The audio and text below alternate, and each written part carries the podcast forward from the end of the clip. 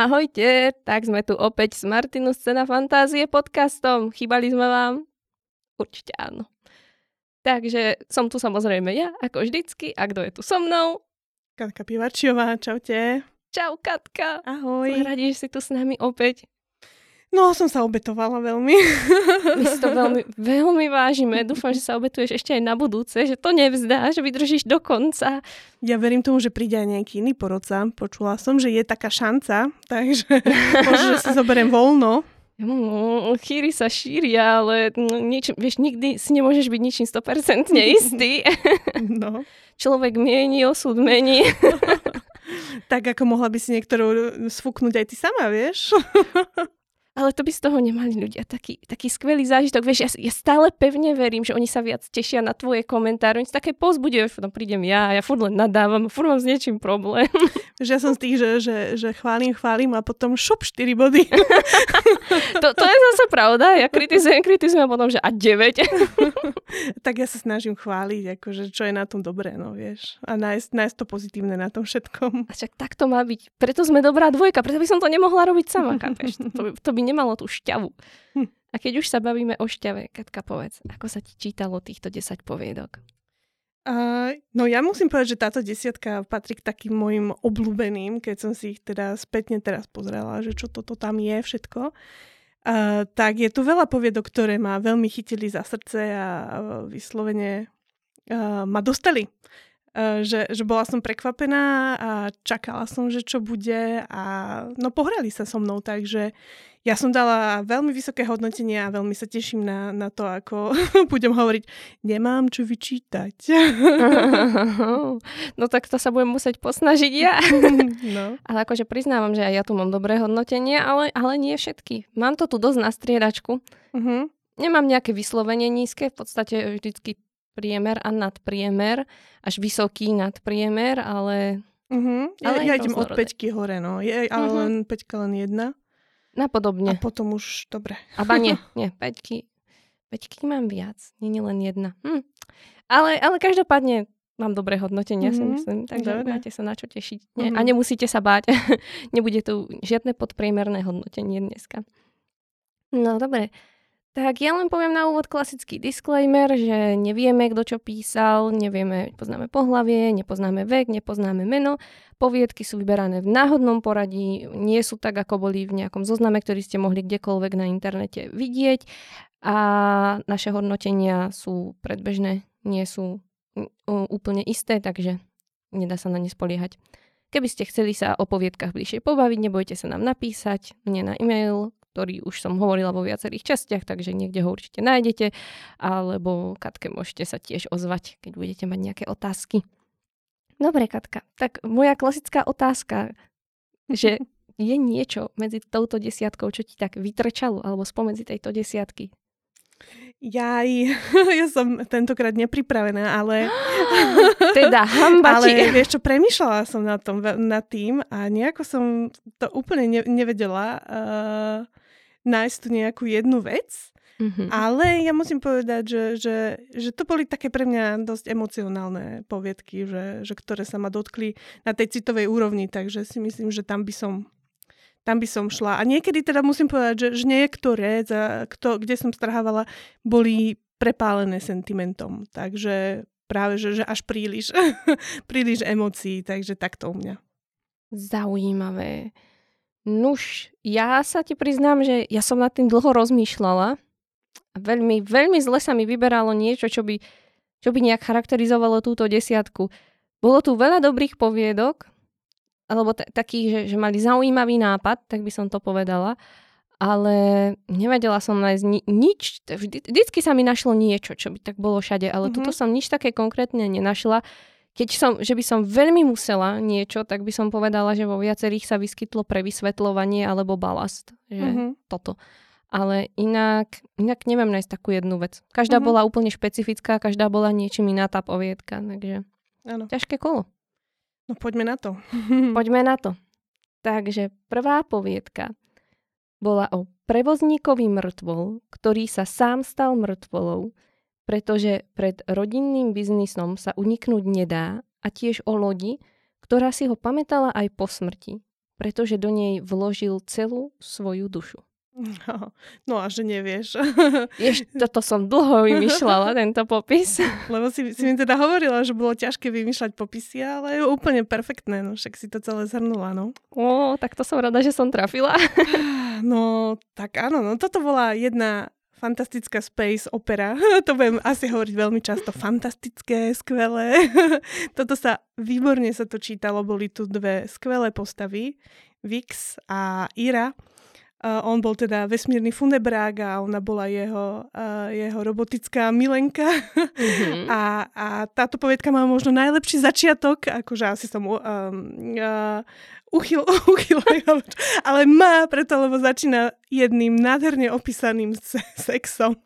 Skvelou romanticko-erotickou scénou. Môžem len súhlasiť. A v podstate okamžite človeka zaujme, lebo je to krásne opísané nie len akt, ale aj to nekonečno toho vesmíru.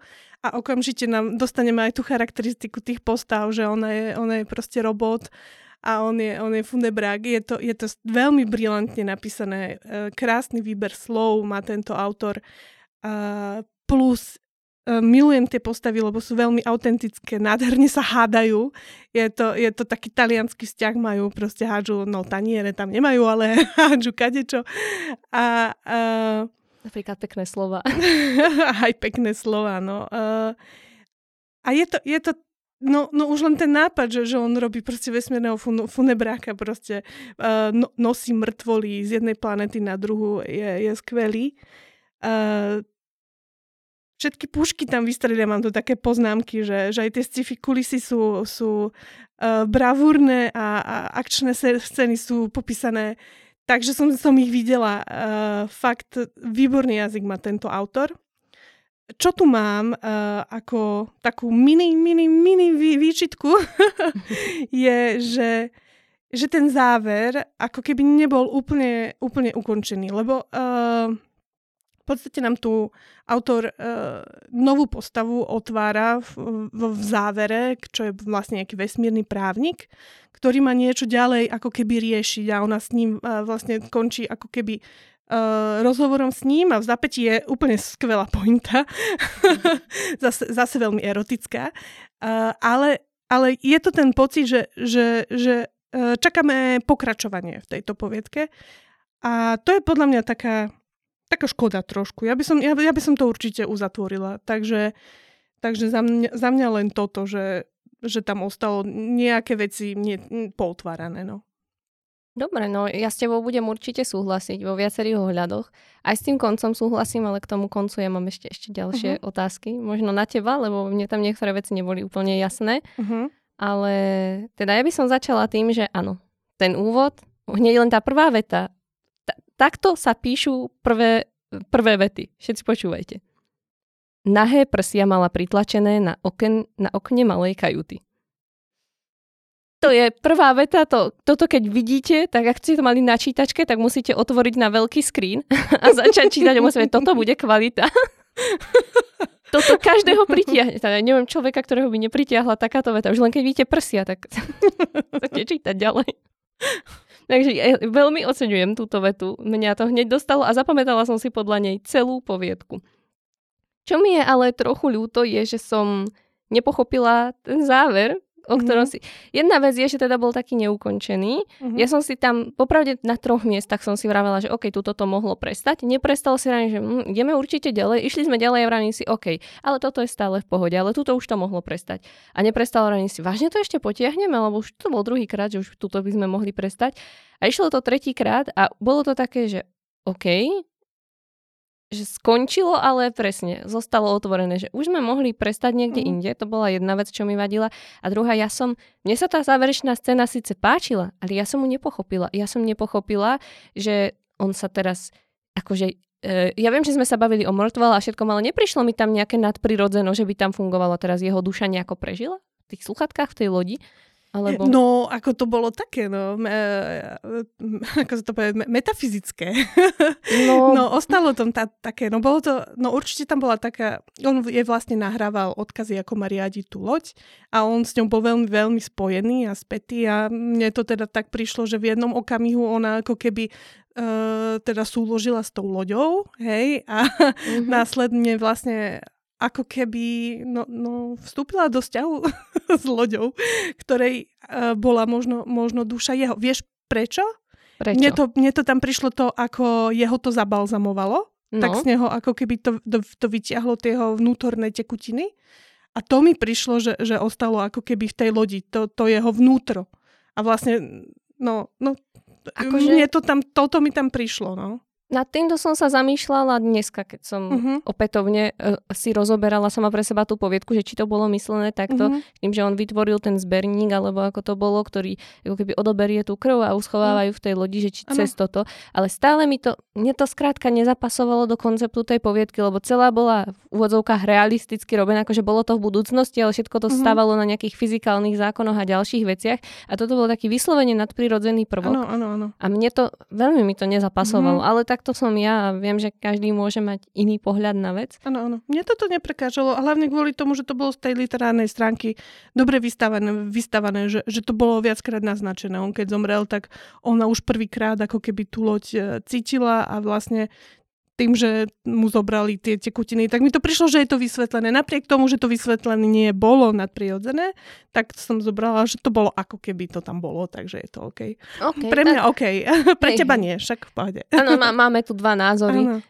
A možno, že by mi to až tak nevadilo, ten nadprirodzený, keby to tam bolo jasne dané, ale ja som si z toho nebola úplne istá. Ona tak ako úplne nevedela. Ona asi úplne nevedela, že čo tiež, vieš, ona nebola nejaká vedkynia v tomto prípade. Hej, ale bolo tam, že počula nejaké vzdychnutie, takže tým pádom musela tam byť tá duša, nebolo to niečo nahrané a podobne, len no dobre, tak dva názory, každopádne. A ešte mi prekážalo trochu, ale bolo to len na prvej strane, alebo na prvých dvoch a potom ďalej už nie, že občas sa prevysvetľovalo.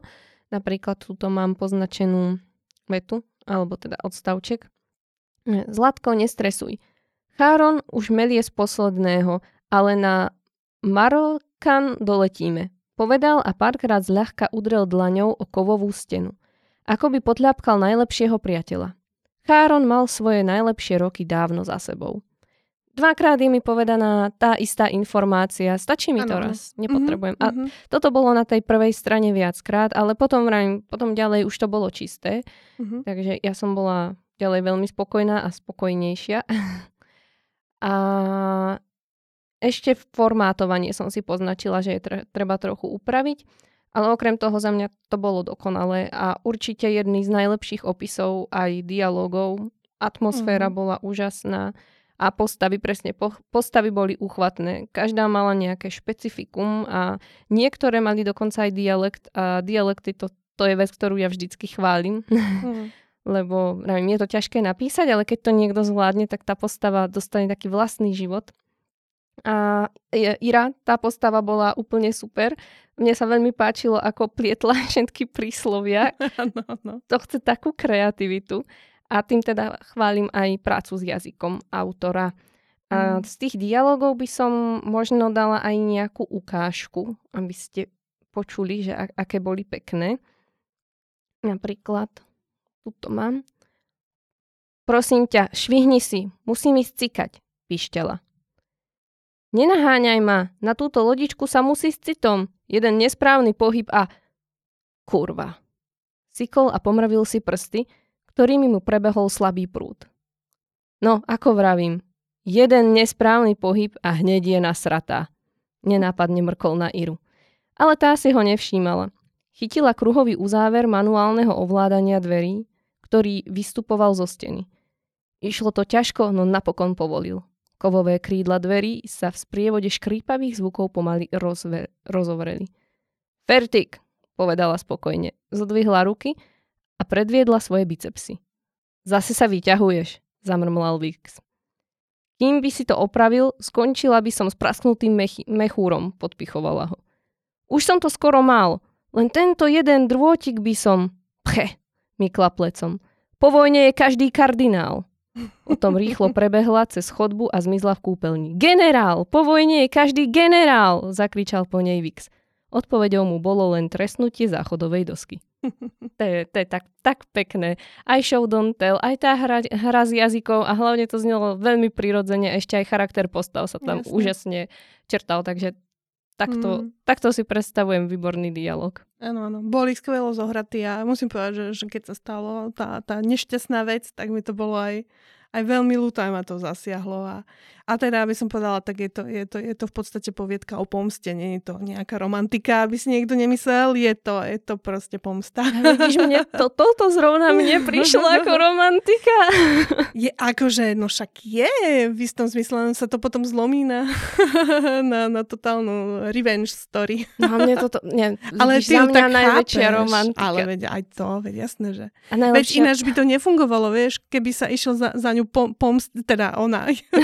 Keby sa ona išla pomstiť a ty by si necítila tú lásku medzi nimi šialenú, tak by si to nezožrala, vieš. To je presne tá šikovnosť toho autora, že sme vedeli, že sa proste milujú. A tá bolesť jej bola taká autentická, že dovidenia, no. Mne sa veľmi páčila tá scéna, ako ho čistila toho svojho priateľa, toho Vixa, keď už bol mŕtvý, dala ho do toho sarkofágu a tak, jak bola unavená, zničená psychicky a všetko, tak na ňom zaspala a sníval sa nejaký sen. A ono tam bolo tak super opísané, že sa zobudila a cítila nejaké vlhko medzi nohami a podobne.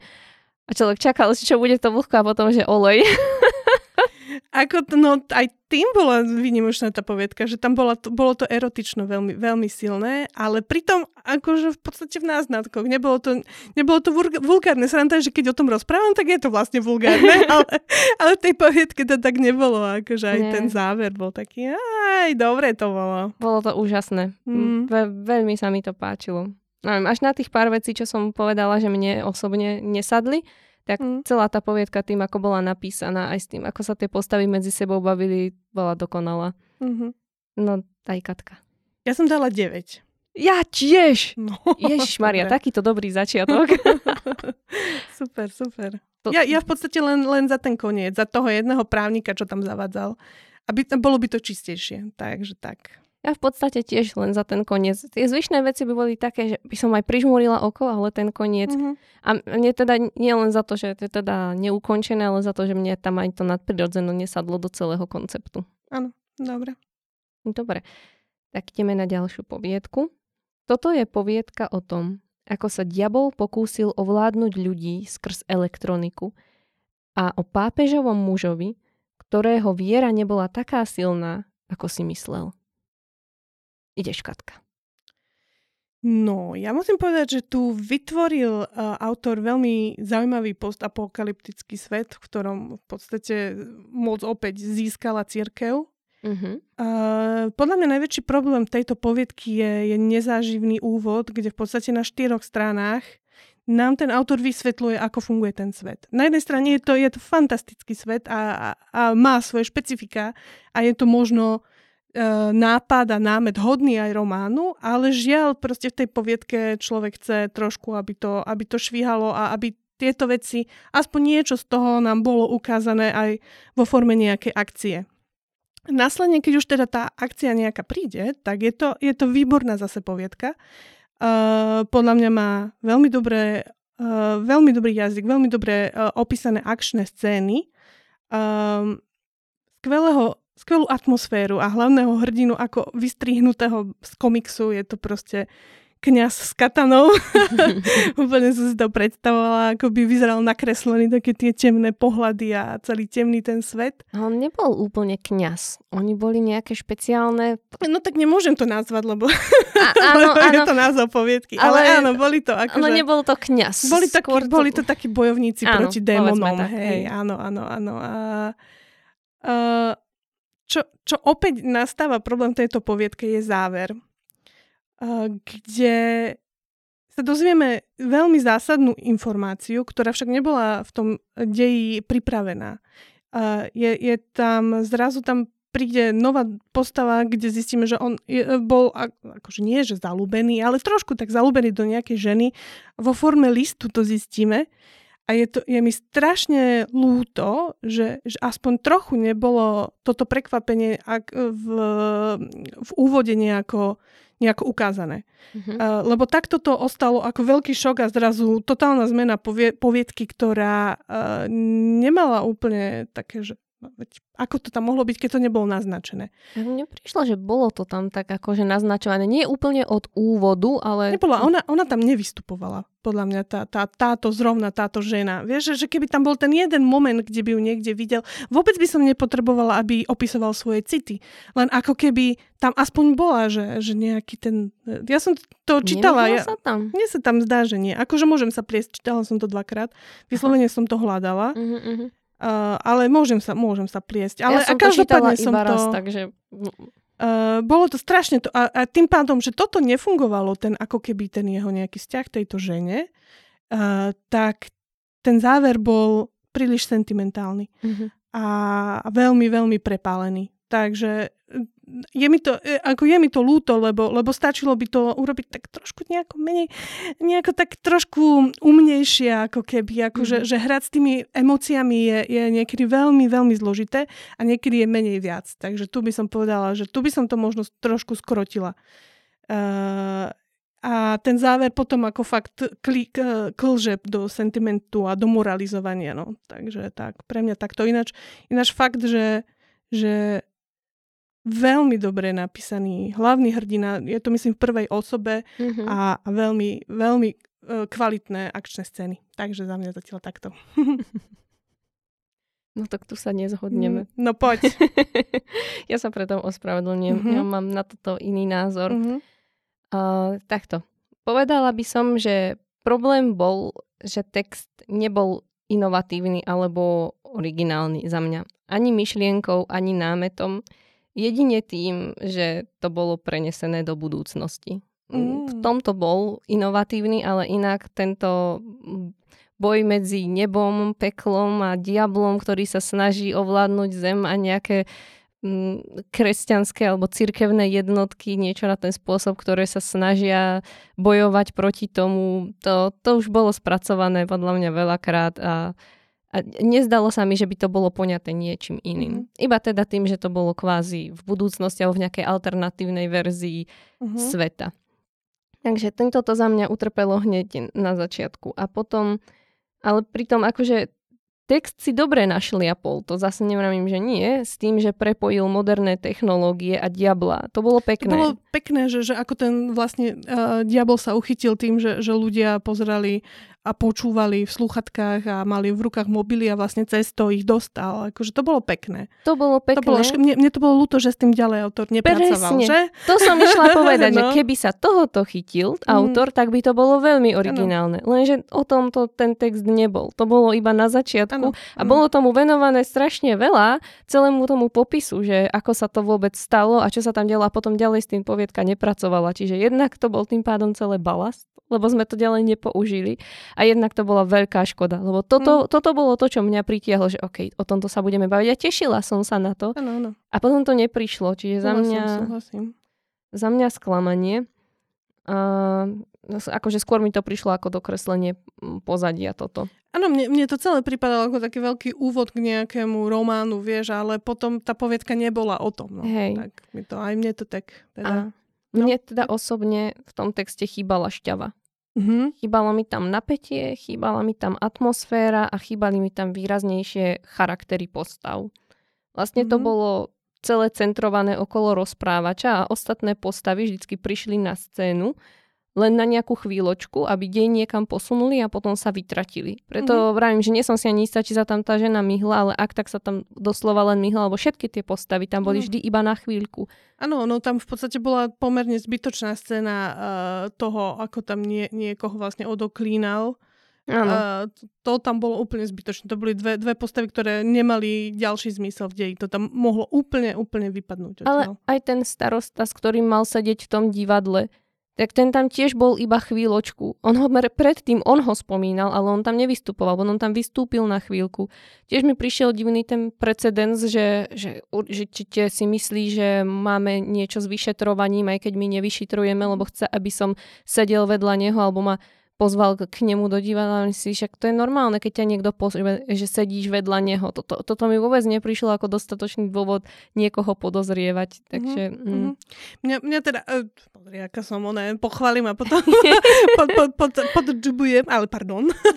Ale nie, bolo tam, ako, pomerne zvláštne tam bolo písané, lebo uprostred tej poviedky bola zrazu divadelná hra. Ano. A miesto toho, aby nám to autor opísal tak, že čo sa deje na tom javisku, tak tam bol vyslovene prepis ako divadelnej hry.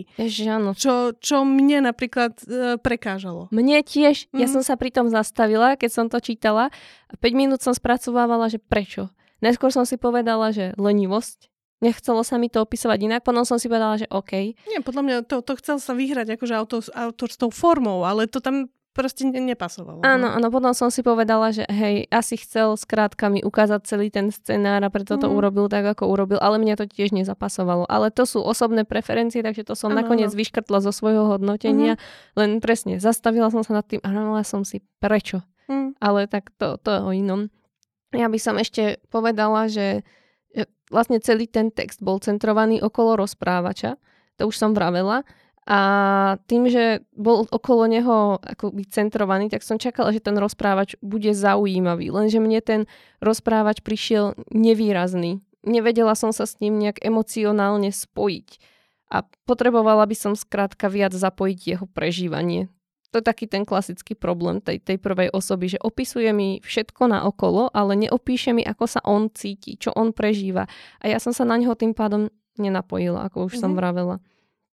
No a potom ešte mi nesedelo ani dávkovanie informácií. Mala som pocit, že sa točíme v kruhoch. A je mi stále opakované to isté dookola.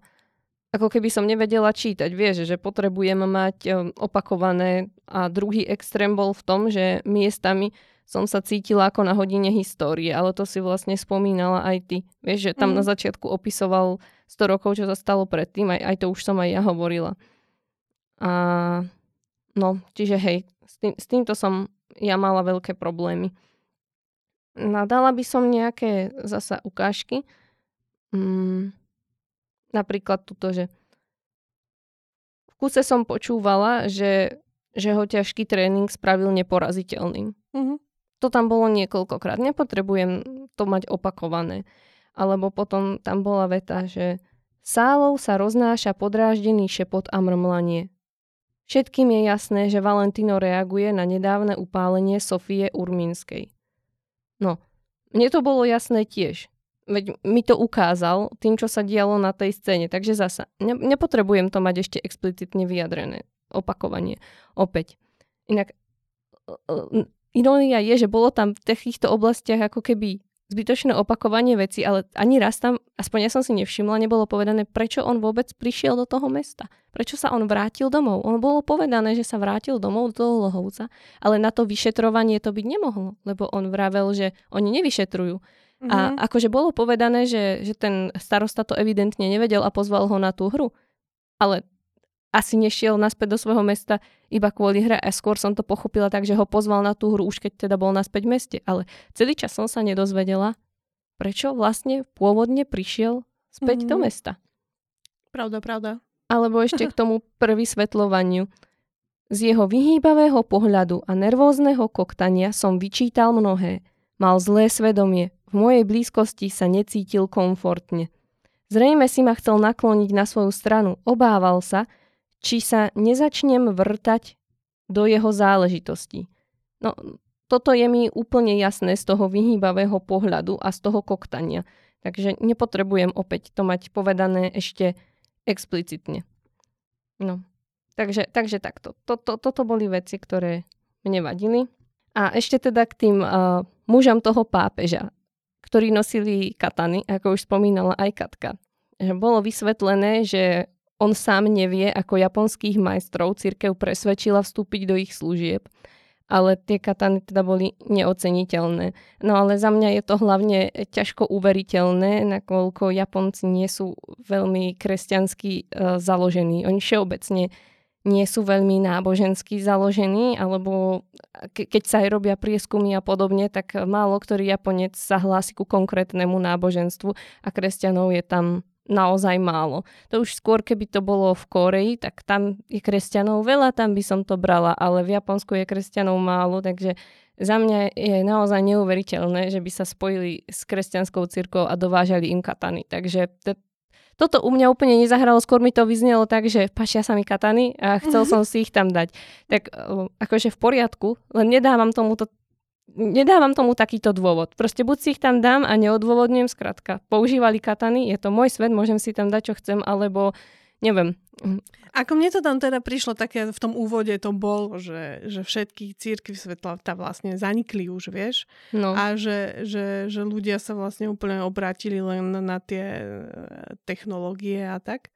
Uh-huh. A vlastne následne, keď prišiel akože ten démon, tak vlastne sa všetci znova obratili k Bohu. Takže a konkrétne, keď ti poskytne partia kňazov s katanami proste, alebo aj bez katan, nejaký toto bezpečie, tak možno, že ich ukecali aj tých, no veď japonských majstrov.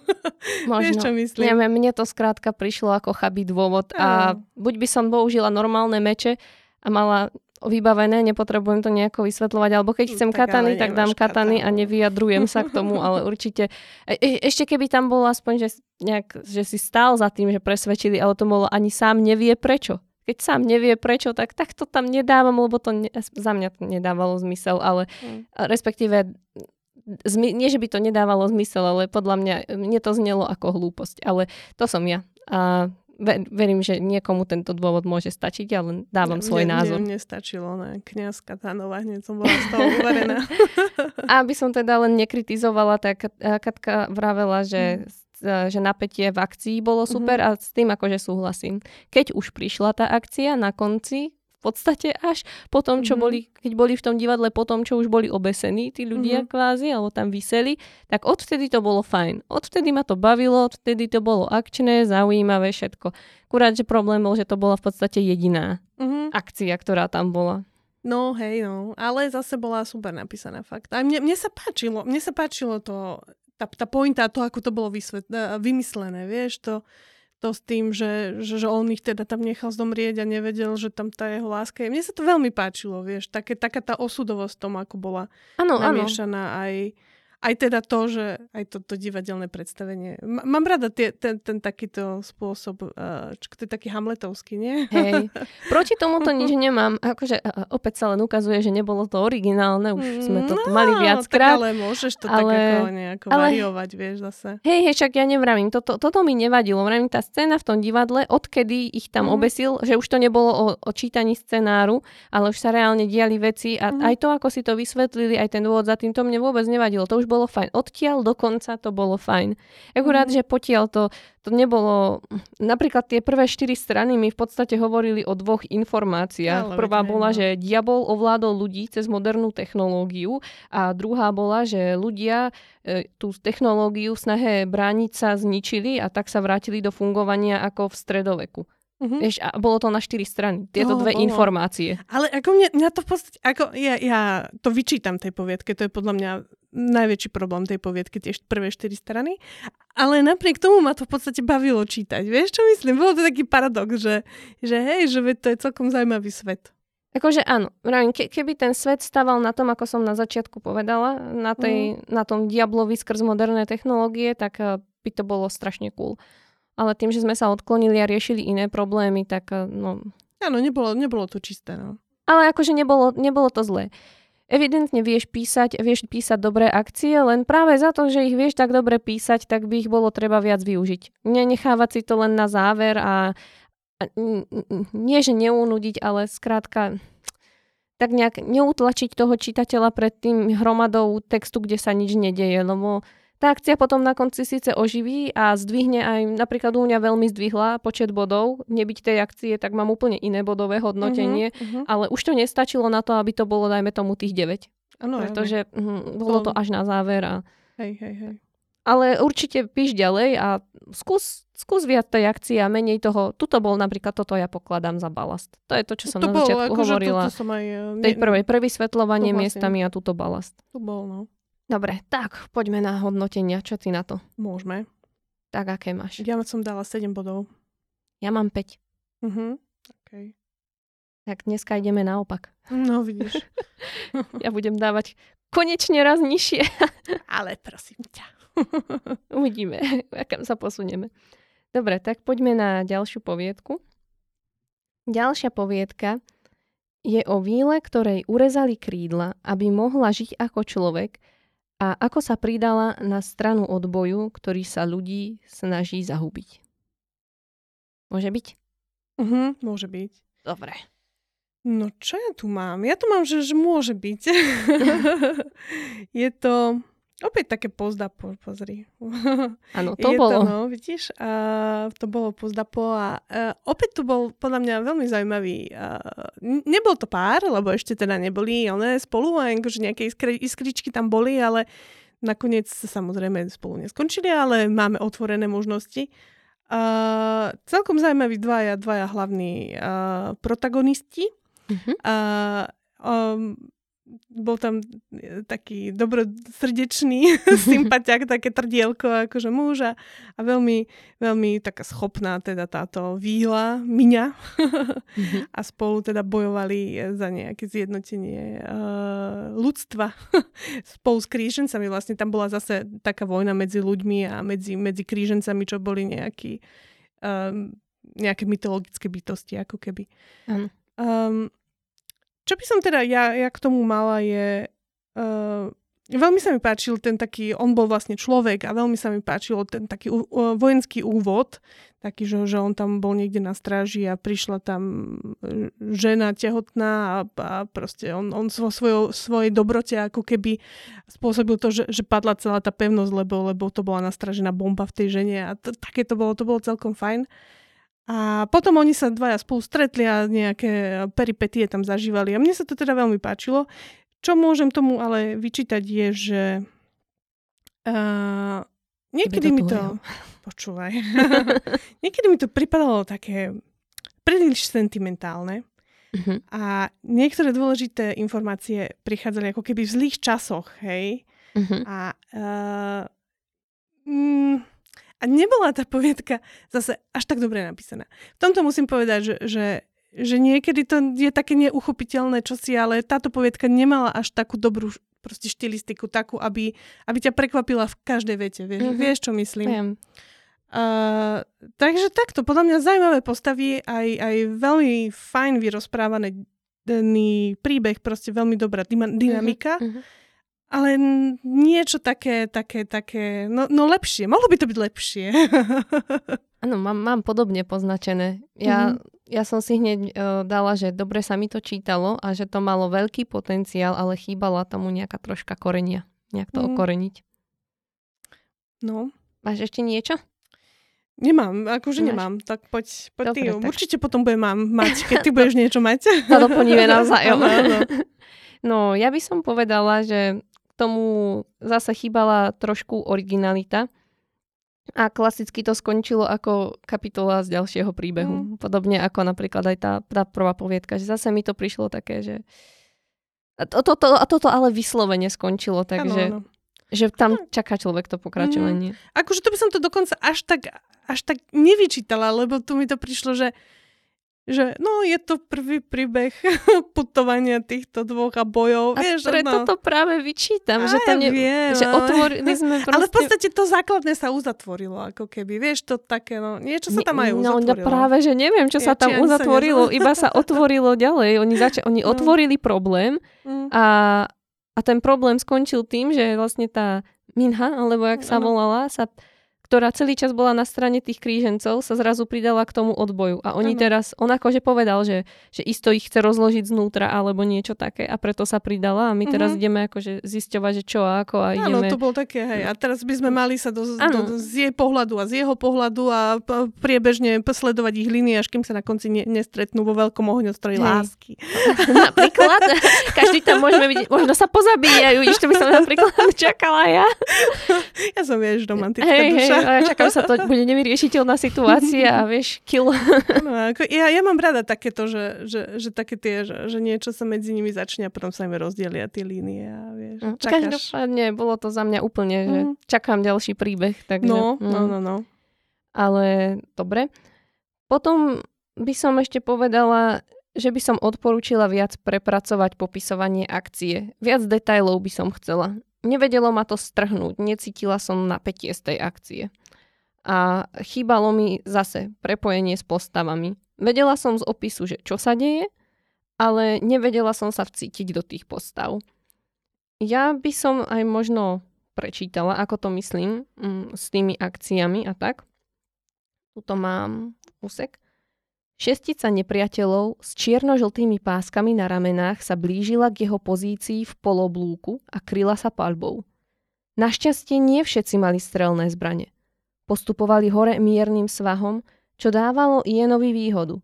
A tiež sa spoliehal na pušku s lepším dostrelom. Nábojov nebolo nazvyš, preto pálil na istotu. Dvoch skolil, zvyšku sa podarilo dostať až k nemu. Vtedy Minha vyskočila z úkrytu a skôr ako jej došli náboje, stihla ešte zastreliť nízkeho Permona. Na ostatných sa vrhla so svojím tesákom. Na Iena sa vyrútil akvatik, so širokými ramenami a silným kopancom do brucha ho poslal k zemi. Zvalil sa na ňo, nedovolil mu siahnuť po zbrani. Na krk mu pritlačil predlaktie a druhou rukou naň zatlačil tak silno, že Ien len chrčal a bezmocne kopal nohami. Akvatik mu celou váhou svojho tela tlačil na dochrámanú ruku, čo celú situáciu ešte zhoršovalo. Je to ťažkopádne, no? Nemá to rytmus, prepáč. Nie, pokračuj, dobre. Ja hovoríš to, čo som chcela ja. Áno, prepáč, skočila som ti. No, práve, že komentuj ďalej.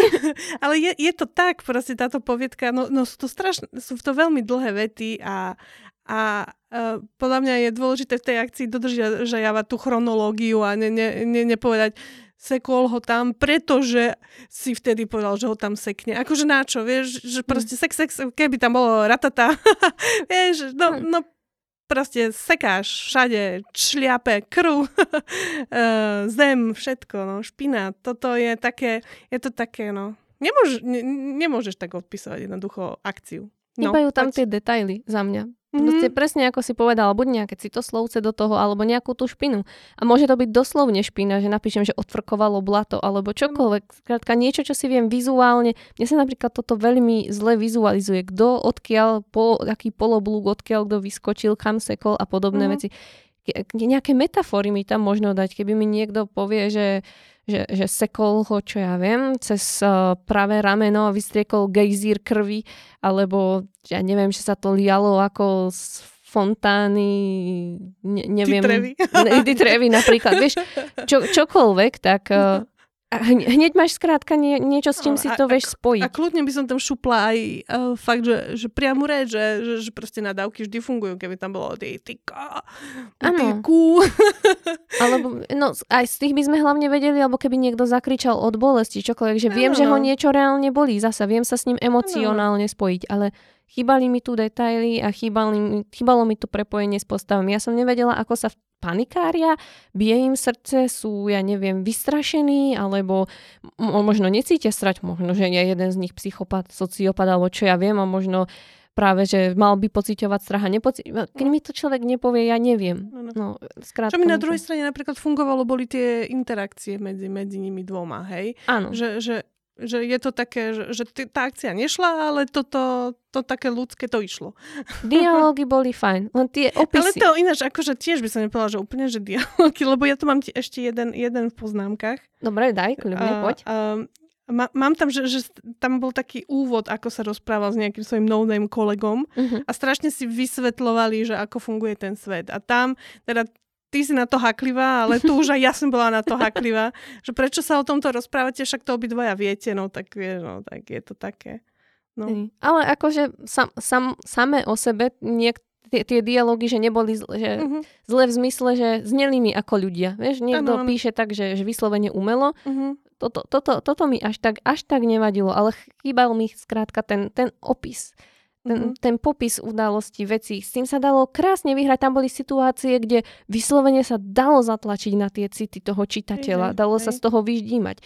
Aj tu bola napríklad situácia, že sú aj iné vízie. Priamo tu. Ozval sa mladý Permon. Oni tam totiž obsadili ten tábor, to jedno hnutie, ktoré nebolo za spolužitie s ľuďmi a títo zasa, čo hovoril teraz ten Permon, tí boli. A na to výstrel ho v okamihu umlčal. Ostatní preľaknuto skríkli a ešte viac sa k sebe primkli. A to bolo všetko, potom išla nejaká ďalšia premareč. Veď to je, ja z toho to neviem, ako sa ty... Ja si to neviem predstaviť, to prežívanie. Keby tam bol niekto, neviem, nejaký jeho kamarát, dajme tomu, a teraz jemu ho zastrelili pred očami a teraz napíšu z pohľadu toho kamaráta, že videl, ako mu umiera, alebo videl, ako odstrelili toho jeho kamoša. Proste čokoľvek, vieš, alebo popísať to, ako padá na zem a neviem, nejaké posledné slova sa snaží vysloviť, ale už to nestihne, zaklepe sa mu sánka, alebo čokoľvek. Skrátka, to bola taká príležitosť. Áno, lebo v tej poviedke bolo množstvo takých silných scén, kde pre pána Jana to mohlo úplne na nás strieľať tie emócie a toto všetko. No, škoda, to bola taká premárnená príležitosť, že viac do toho ponoriť. A takých bolo viacej, preto ma to mrzelo. Preto vravím, že ono to malo veľký potenciál, tak. Nevyužitý. A možno je to skúsenosťami, že možno... Skús si zobrať tieto rady k srdcu a skús to len tak sám pre seba možno, alebo keď tak kľudne to pošli potom aj napríklad kľudne aj mne a ak ti teda nevadia moje komentáre, ja si to rada prečítam znova, keď to upravíš a porozprávame sa o tom napríklad, lebo za mňa to bola škoda, lebo myslím, že dalo sa z toho veľa vyťažiť. A má to. Ten svet mi sa páčila, ten kontrast toho vojenského s tým mytologickým. To bolo tiež také pekné. Mne sa napríklad páčilo aj vykreslovanie atmosféry. Čisto samé o sebe, keď sa tam nič nedialo, že to nebola akcia, ale len atmosféra. Napríklad aj túto som mala poznámku, že pekná atmosféra z toho išla. Tuto sa písalo: Vlado viedol transportér po asfaltovej ceste. Pásy ho s hukotom hnali vpred. Automatický kanón akoby ukazoval smer cesty. Nováky. V priestore výsadku ležala na nosidlách žena. Manžel jej tuho zvieral ruku. To bol krásny popis. Tuto, keď sa nič, proste len to bolo popísanie toho ešte ako keby po akcii, pred akciou, čohokoľvek, tak tam to bolo veľmi pekné, len presne potom prišla nejaká napätá situácia, kde sa toto netlačí na city, na nič. Toto je len vykreslenie atmosféry. A tá fungovala. Len potom, keď už prišlo na to, že precítiť, vyvolať napätie, niečo také, tak tam to haprovalo. A je to škoda. Ale inak akože myslím si, že už to vravím tak 4. krát. Veľký potenciál a dobre sa mi to čítalo. Bolo to pekné, len... vyhrať sa s tým viac. Ja mám ešte jednu takú akože vyslovene logickú vec. Super, táto Miňa tam na začiatku, keď my sme nevedeli, aká je, či dobrá, či zlá, tak tam vlastne vošla do nejakého tábora tých krížencov a mala v ruke odistený granát, hej. A vyzeralo to, že ich ide teraz zabiť. No a potom sme samozrejme zistili, že ona ich teda nezabila, že ona ich zachránila a čo ja viem čo. Tak sa pýtam, že prečo tam šla s tým odisteným granátom medzi tých ľudí, vieš? To tam bolo. To tam bolo, on tam vysvetľoval, že to bolo preto, že chcela vzbudiť strach. A chcela vzbudiť strach preto, aby ju počúvali. Lebo ináč by ju neboli počúvali, lebo tak nejak to... Ja už presne nepamätám, ale bolo to niečo v tom zmysle, že aby ju napríklad nenapadli, alebo nezačali robiť rozruch, alebo čokoľvek. Vedela, že keď vyťahne ten granát, že všetci stíchnú a budú počúvať. Takto. Dobre, no. To bol ako psychologický ťah. Áno, dobre. No, dobre. Neviem, príde mi, že idem vyjednávať s granátom v ruke, ale... Každý má svoje taktiky, Katka. Dobre. Odskúšaj na budúce. Uvidíš, ako ťa budú ľudia počúvať. Nabehneš do práce, šéf nebude chcieť počúvať tvoj názor, vyťahneš granát a teraz sa porozprávame. Bude, dobre. Ďakujem za radu. Dobre, potom napíš komentár. Fungovalo. Katka vyhádzol na druhý deň v zihracej kazajke niekde na psychiatrii. Potom ja za to nemôžem, ja som ti to neradila. Odvolaj sa na poviedku. No dobre. Tak dáme hodnotenie? No dajme. Ja som dala 8 bodov. Teda dneska naozaj budeš za tú dobrú, ja mám zasa 5. Až tak, dobre. No, mne nebudem to komentovať, ty to nekomentuješ. Áno. Moje nízke. Ja sa vždycky tak potom reflektujem, že či som nebola moc štedrá, keď ty dáš vždycky také kritické hodnotenia. Ja som potom, na seba naopak zlá, že prečo som ona dala tak málo, tak teraz konečne mám taký pocit víťazstva. Hej, dneska budem za tú zlú, ja sa ospravedlňujem, že asi som bola prísna, ale to je to, že ja keď mňa mrzí, že sa nevyužilo to, čo sa využiť mohlo. Áno, ja to chápem. Tak to je to individuálne. No to počkaj, táto ďalšia. Tam sa budeme líšiť. Už to cítim. Už sme sa čo to rozprávali. Dúfam, už to vidíme, ako zasa pohádame. Ako pri jednej inej poviedke hneď z druhého dielu o tom zariadení vražednom. Tak, dobre. Tak poďme na popis, čo? No poď. Takže toto bola poviedka o bývalom policajtovi, ktorý sa odsťahoval na dedinu, aby našiel zaslúžený oddych a miesto toho našiel prekliaté sídlo potkaných prízrakov. Áno. Au, je.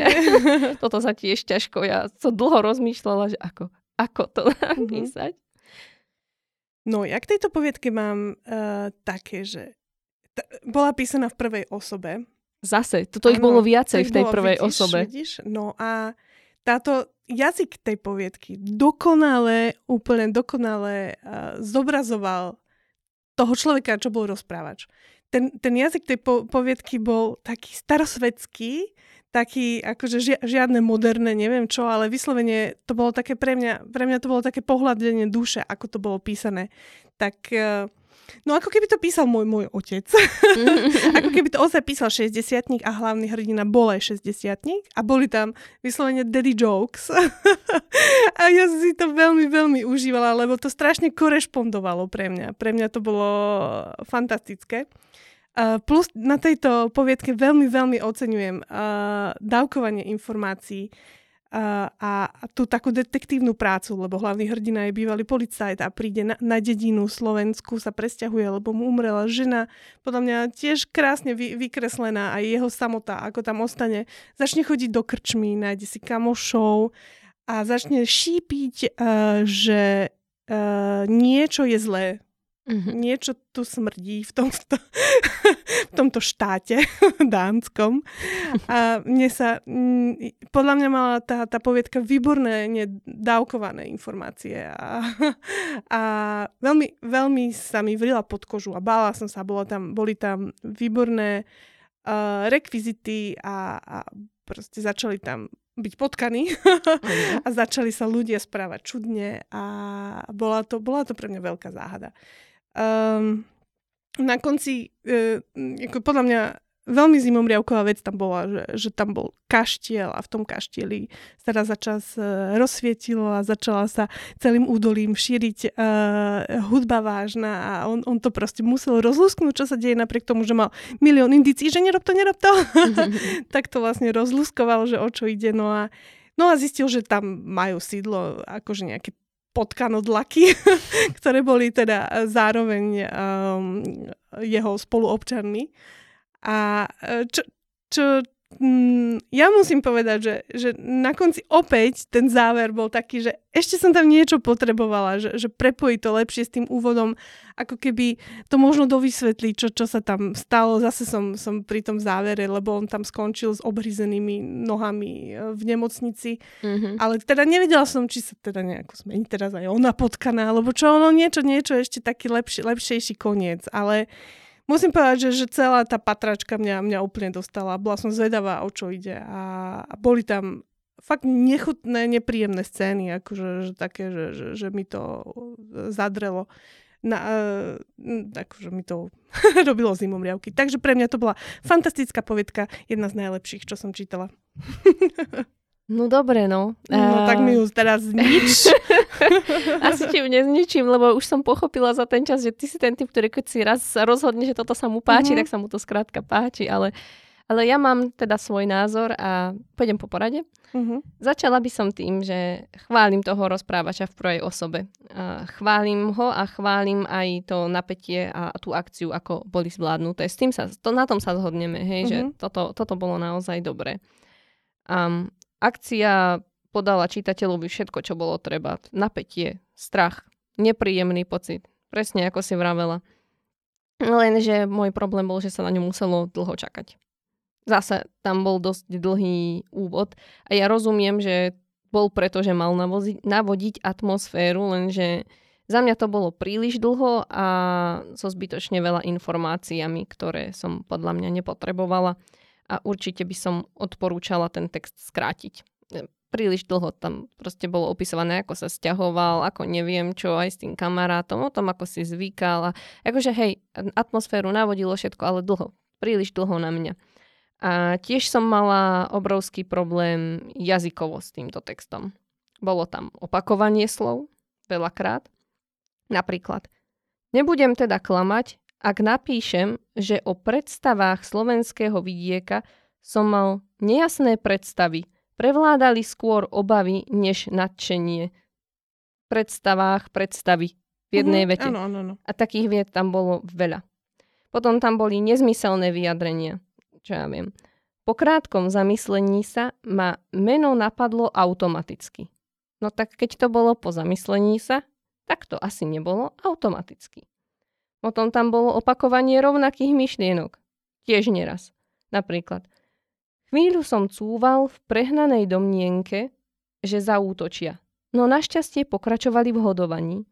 Otočil som sa a pokračoval opustenou ulicou lemovanou 2 tuctami. Po asi 300 metroch na otvorenom priestranstve, keď okolité svetlá z domov a biedného pouličného osvetlenia zotrvali za mojím chrbtom, sa mi nad hlavou rozžiaril trblietavý závoj hviezd, ktorému trónil veľký biely mesiac v splne. Poprvé, 2 tuctami čoho? No tam niečo vypadlo, no. Po druhé, píše sa tu o otvorenom priestranstve, o 2 odstavce nižšie sa písalo, až som sa ocitol na otvorenom priestranstve. Veď už sme boli na otvorenom priestranstve, či? A po tretie, tá posledná veta bola na mňa zbytočne príliš dlhá. A potom tiež tam vypadávali predložky z viet. No to som si neurobila príklad, ale to tam bolo tiež dosť veľakrát. Na mňa, na to, aby som to mohla dobre ohodnotiť, až príliš veľakrát. Akože sem tam boli poviedky, kde povypadávali čiarky. Sem tam sa stalo, že nejaké zlé ohnuté slovo. Ale tu vypadávali aj predložky a aj slova tam občas boli zle ohnuté a to už bolo, že no rušilo ma to, veľmi ma to rušilo. Keď už nevieme predložky používať. Keby to bolo raz, tak si človek povie, že stane sa. Ale to bolo veľakrát. Takže to je chyba z nepozornosti. Keď je to ešte tvrdé, mäkké i. Dobre, ja viem, že veľa ľudí to nevie dobre napísať. Ja tiež si musím po sebe 4-krát čítať, že či som dala správne i. To mi až tak nevadí. Ale toto sú naozaj, že veci, ktoré musíme vedieť a ktoré sú vyslovene o tom, či som si to po sebe čítal alebo nie. A ja viem aj to, že áno, keď už po sebe čítam 10. krát text, už to nevidím. Ale tak to dám niekomu inému. Zrovna predložky dokáže podľa mňa každý skontrolovať. Keď už ja to nevidím, že už to mám proste toľko načítané, že čítam automaticky, tak poprosím niekoho barskoho, nech sa na to pozrie. Ale no, dalo sa pohrať podľa mňa aj s tým dávkovaním informácií. Napríklad menej okato poukazovať na tie potkany, aby mi nebolo jasné, že to budú oni, kto si tam robí oslavy, lebo ja som napríklad na toto prišla dosť zavčasu. Áno, akože v podstate ja,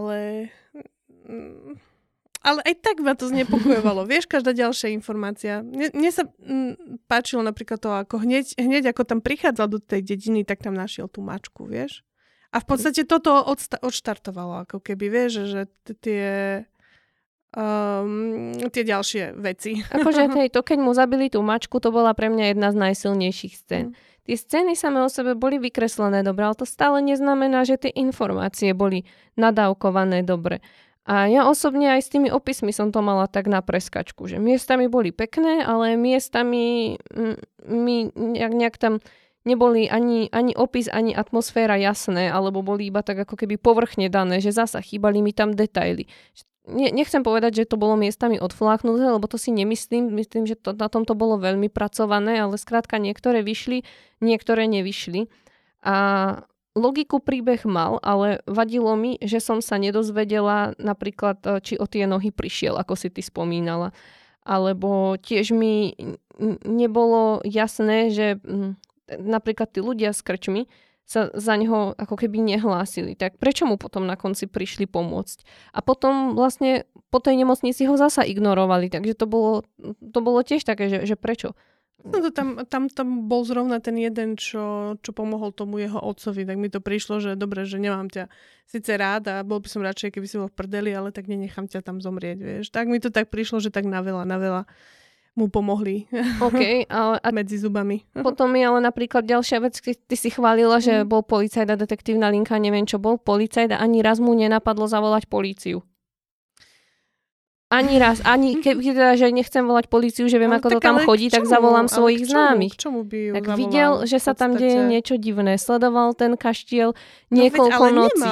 Nemal tam nejaké dôkazy. No videl, že sa tam svieti, potom sa tam nesvietilo. Zabili mu mačku a neviem čo. Ale ty si zbert, že on čelil niečomu nadprirodzenému. Ale on nevedel, že on tomu sám nechcel veriť, že to je nadprirodzené. On tam prišiel sa spýtať na ten kaštiel. To bola podľa mňa skvelá scéna. Prišiel sa spýtať na kaštiel nejakej pani do múzea a tam povedala, že tam kaštiel nie je. A už to by som, vtedy by som volala políciu, že poďte sa sem pozrieť, tá pani mi tvrdí, že tu není. Ale veď práve, že vtedy by si nevolala políciu pre pána kráľa. Áno, že tu sa deje niečo divné, lebo ja ho tu vidím.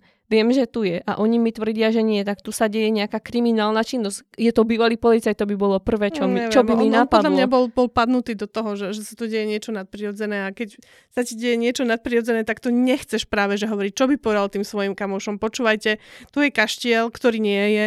Tu chodia také potkanodlaky. No vieš čo, minimálne, keď som robil na tej polícii a presne, aký by som nešiel, vravím, priamo na políciu, tak pôjdem za tými kamošmi. Počúvajte, deje sa tu niečo divné, zabili mi mačku a tak ďalej, že poďte mi pomôcť, chcem to preskúmať. To. A podľa mňa on mal v sebe to také, že on to chcel. On to chcel, na to prísť. Ramín, pozri, vidíš, toto je proste o tom. Tebe sa to páčilo, tak to obhajuješ. Za mňa je to strašne nelogické, že proste nikomu by nepovedal. Ako bývalý policajt, ešte k tomu bývalý policajt by bol určite hľadal za všetkým racionálne vysvetlenie, takže ja proste toto na mňa... A možno, že by sa bál, že skončí zvieracej kazajke. Preto vravím, že by som išla za tými overenými kontaktmi, ktorí viem, že ma poznajú a viem, že si nebudú mysleť, že som... Hlavne sa aj odsťahoval mimo, vieš. No dobre, budem brániť do krvi, ale odsťahoval sa mimo, to znamená, že tých policajtov tam nepoznal, vieš. No ale však za tými, ktorých poznal, tým mohol zavolať a oni by ho prišli pozrieť. A to bola ďalšia vec, on tam na začiatku spomínal niečo, že sa kvázi pohádal s tým kamarátom alebo čo si, a už to tam nebolo vysvetlené. Prečo? Tak nepovedal, že pohádal, povedal, že sa odsudzili. Ale on tam potom naznačil niečo, ako že to neskôr vysvetlí. A už to tam nebolo vysvetlené. Aspoň ja som to tam nenašla. Takže to som tiež uvažovala, že čo? No, takže tak. To je asi všetko, čo by som chcela k poviedke povedať ja. Akože vravím, čo sa týka tej hororovej stránky, strachu, napätia a tak v tých scénach, to bolo vykreslené pekne, len mňa tá jazyková stránka veľmi, veľmi zabolela a ešte aj s tým dávkovaním informácií to bolo za mňa, respektíve dávkovanie informácie lomeno určitá logika. Mm-hmm. Za mňa to tak na tomto utrpelo. Ale inak spracovanie pekné, takže určite do budúcna píš ďalej a...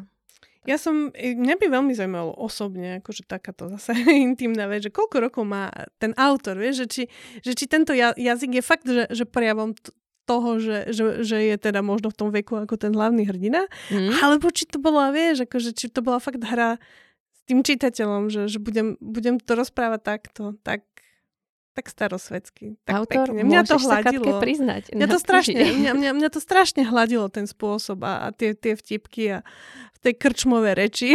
Ja som to úplne som prepadla tomu. Autor alebo autorka. Áno, jasné, Jasné. Každopádne je tu záujemca, takže neboj sa napísať. Opäť sa zhodneme na tom, že sa nezhodneme. Áno, zhodneme sa, že sa nezhodneme. Dobre. Ale akože ja v tomto ako uznávam, že poviedka by si fakt zaslúžila vyčistiť. A no, tak. Ja poviem prvá, lebo ja typujem, že budeš mať lepšie hodnotenie. Takže ja poviem, že som dala 6 bodov. Ja som dala 10. Tak to chce veľký potlesk. Tlieskam. Nebudem tlieskať reálne. Dobre. Ale v duchu tlieskaj. No fajn, tak poďme na ďalšiu poviedku. Toto bola poviedka o tom, ako sa ľudské kráľovstvo snažilo ovládnuť zem drumov a o bystruškách, ktoré sa tešili z prekvitajúcej prírody. Božinko. Dobre. Dobre. Táto poviedka mala jazyk ako rozprávka. Ja myslím, že to môže byť zároveň výčitka a zároveň pochvala. Bolo to veľmi zjednodušené. Povedala by som, že tie charaktery neboli úplne do hĺbky. A ja som úplne nepochopila, čo tým autor chce povedať, lebo tá poviedka bola na jednej strane sentimentálna, taká nabubrala, a na druhej strane tam zrazu boli také, že postavy sa volali Chlamydia, Mamľas, Škrabo. A ja, že čo sa tu deje? Niečo mi uniká? Toto je paródia? Alebo... Mali sme podobné myšlienkové pochody. Ja som celý čas čakala na to, že čo tie mená budú znamenať. Že ostala som z toho, že čo? A no keď si spomínala tie bystrušky, tak ja napríklad som vôbec nepochopila, že čo tam tie bystrušky hľadali vôbec. Ani ja. A boli aj na úvod, aj na záver. A ja, že a čo? Aký je súvis? No a mám tu teda takú jednu vec, že podľa mňa toto je ozaj, že jeden z hrdinov tejto poviedky by si zaslúžil Darwinovú cenu, lebo bolo tam v úvode, že bolo to o krajine, ktorá je vlastne chránená rukami. To bol podľa mňa veľmi zaujímavý nápad, ktoré keď príde votrelec, tak sa poprepletajú a nepustia toho votrelca. A boli tam proste dvaja vojaci, ktorí išli a hovorili si o tom, že čo to je. Jeden druhému to hovorí, že to sú také nebezpečné a že môže ti to, nepustí ťa to dnu a čo. A ten druhý, a následne sa obidvaja rozhodli zaútočiť na tie ruky. A tie ruky ich okamžite zabili, vieš. A ja si hovorím, že páni moji, vážne ste nám teraz povedali, že je nebezpečné vôbec sa k ním približovať a za 5 ste zomreli. Proste som ostala. To bolo hneď, že prvá scéna. Podľa mňa je ďalšia vec, ktorým trpí táto poviedka, je, že je tam strašne veľa rozprávačov. Ja som si povedala, že už keď mi príbeh rozpráva srnka v istom okamihu, tak už fakt neviem, že či to mám brať vážne, alebo čo. Takže... Podľa mňa to nechcelo byť brané vážne, už len po tých menách. Mamľas, Chlamydia. Ale potom to bolo málo zábavné. Akože áno, na tom sa zhodneme. No, mám to také, že podľa mňa...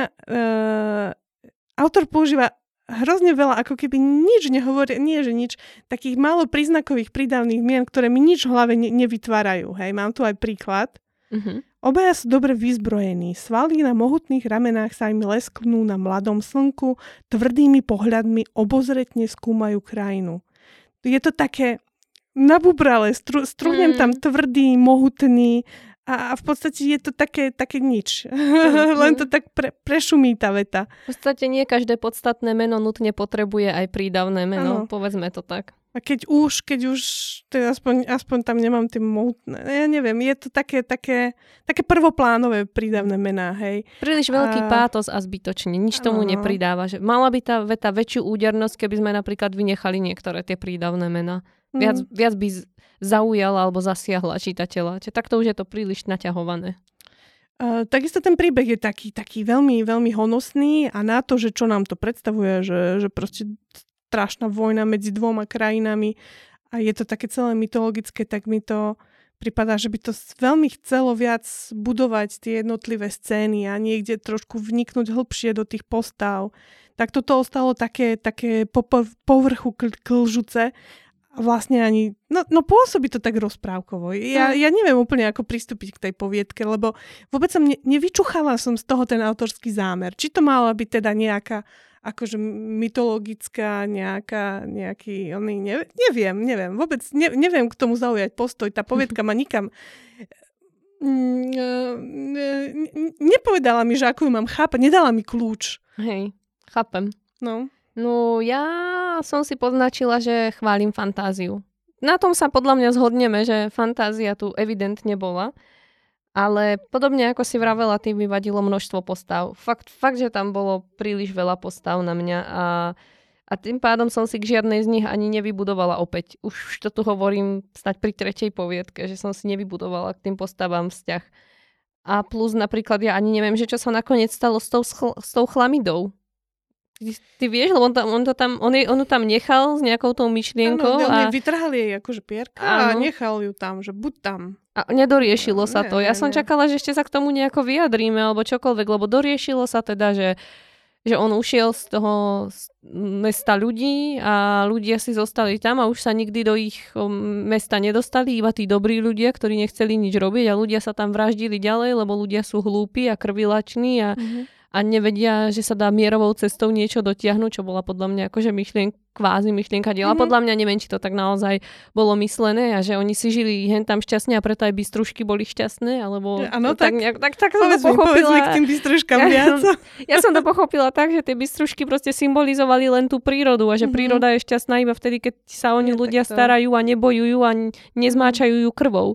A to sa dialo v tom svete tých drumov, že tí boli v súlade s prírodou kvázi a tí ľudia boli v nesúlade. A tiež sa chcelo ukázať, že nie všetci ľudia sú zlí, lebo niektorí tí ľudia potom odišli a išli žiť k tým drumom a nechali ich tie ruky prejsť. To znamená, že nie všetci ľudia sú zlí, ale primárne je ľudstvo brané ako zlé, lebo rieši všetko bojmi a je chamtivé. Ako je možné, že to bol mladý autor, tu teda poviem to takto. Ja si tak myslím, že to bol asi mladší, ale môžeme sa mýliť.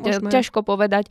Buď mladší, alebo nevypísaný, alebo niekto, kto má veľmi optimistický nie, že optimisticky, ale chce vidieť nejaký svet lepšie možno, že prial by si, aby bol lepší svet. Tak by som to povedala. Čo je pekné samé o sebe, len bolo to cítiť z tej poviedky, alebo aspoň na mňa tak pôsobila. To také, bolo to také ideálne celé. A ja ešte teda chcem sa vyjadriť aj k tomu, ako si hovorila o tých menách, že tie mená postav, aj tých kráľovstiev, už som to reagovala, že ako boli humorné, ale nakoniec nemali s tým dejom žiaden súvis. A to je jednak škoda, lebo mal to potenciál podľa mňa, ale hlavne keď už si to človek takto dá, tak čitateľ to čaká. Čiže keď už niečo takéto začnem a fakt, že vyzerali, že sú prepojené proste významovo, že to bolo také vyslovene, že buď to na choroby alebo na niečo odkazovalo a tak. A ja viem, že akože to bolo, že skôr na tie zlé postavy mali súvis s tými chorobami a podobne, ale neviem, nejaké väčšie prepojenie. Chýbalo mi to tam, že bolo to tam, tak som čakala a ono to neprišlo, tým pádom prišlo sklamanie, že nemali by sme si nič dávať len tak. Malo by to mať nejaký zmysel, keď už tam niečo v také výrazné dám, čo udrie do očí. To som tým chcela povedať ešte k tomu. A tiež mi prišiel koniec, že bol veľmi narýchlo. Ako by tam vypadol nejaký kus deja. Tebe sa neznalo?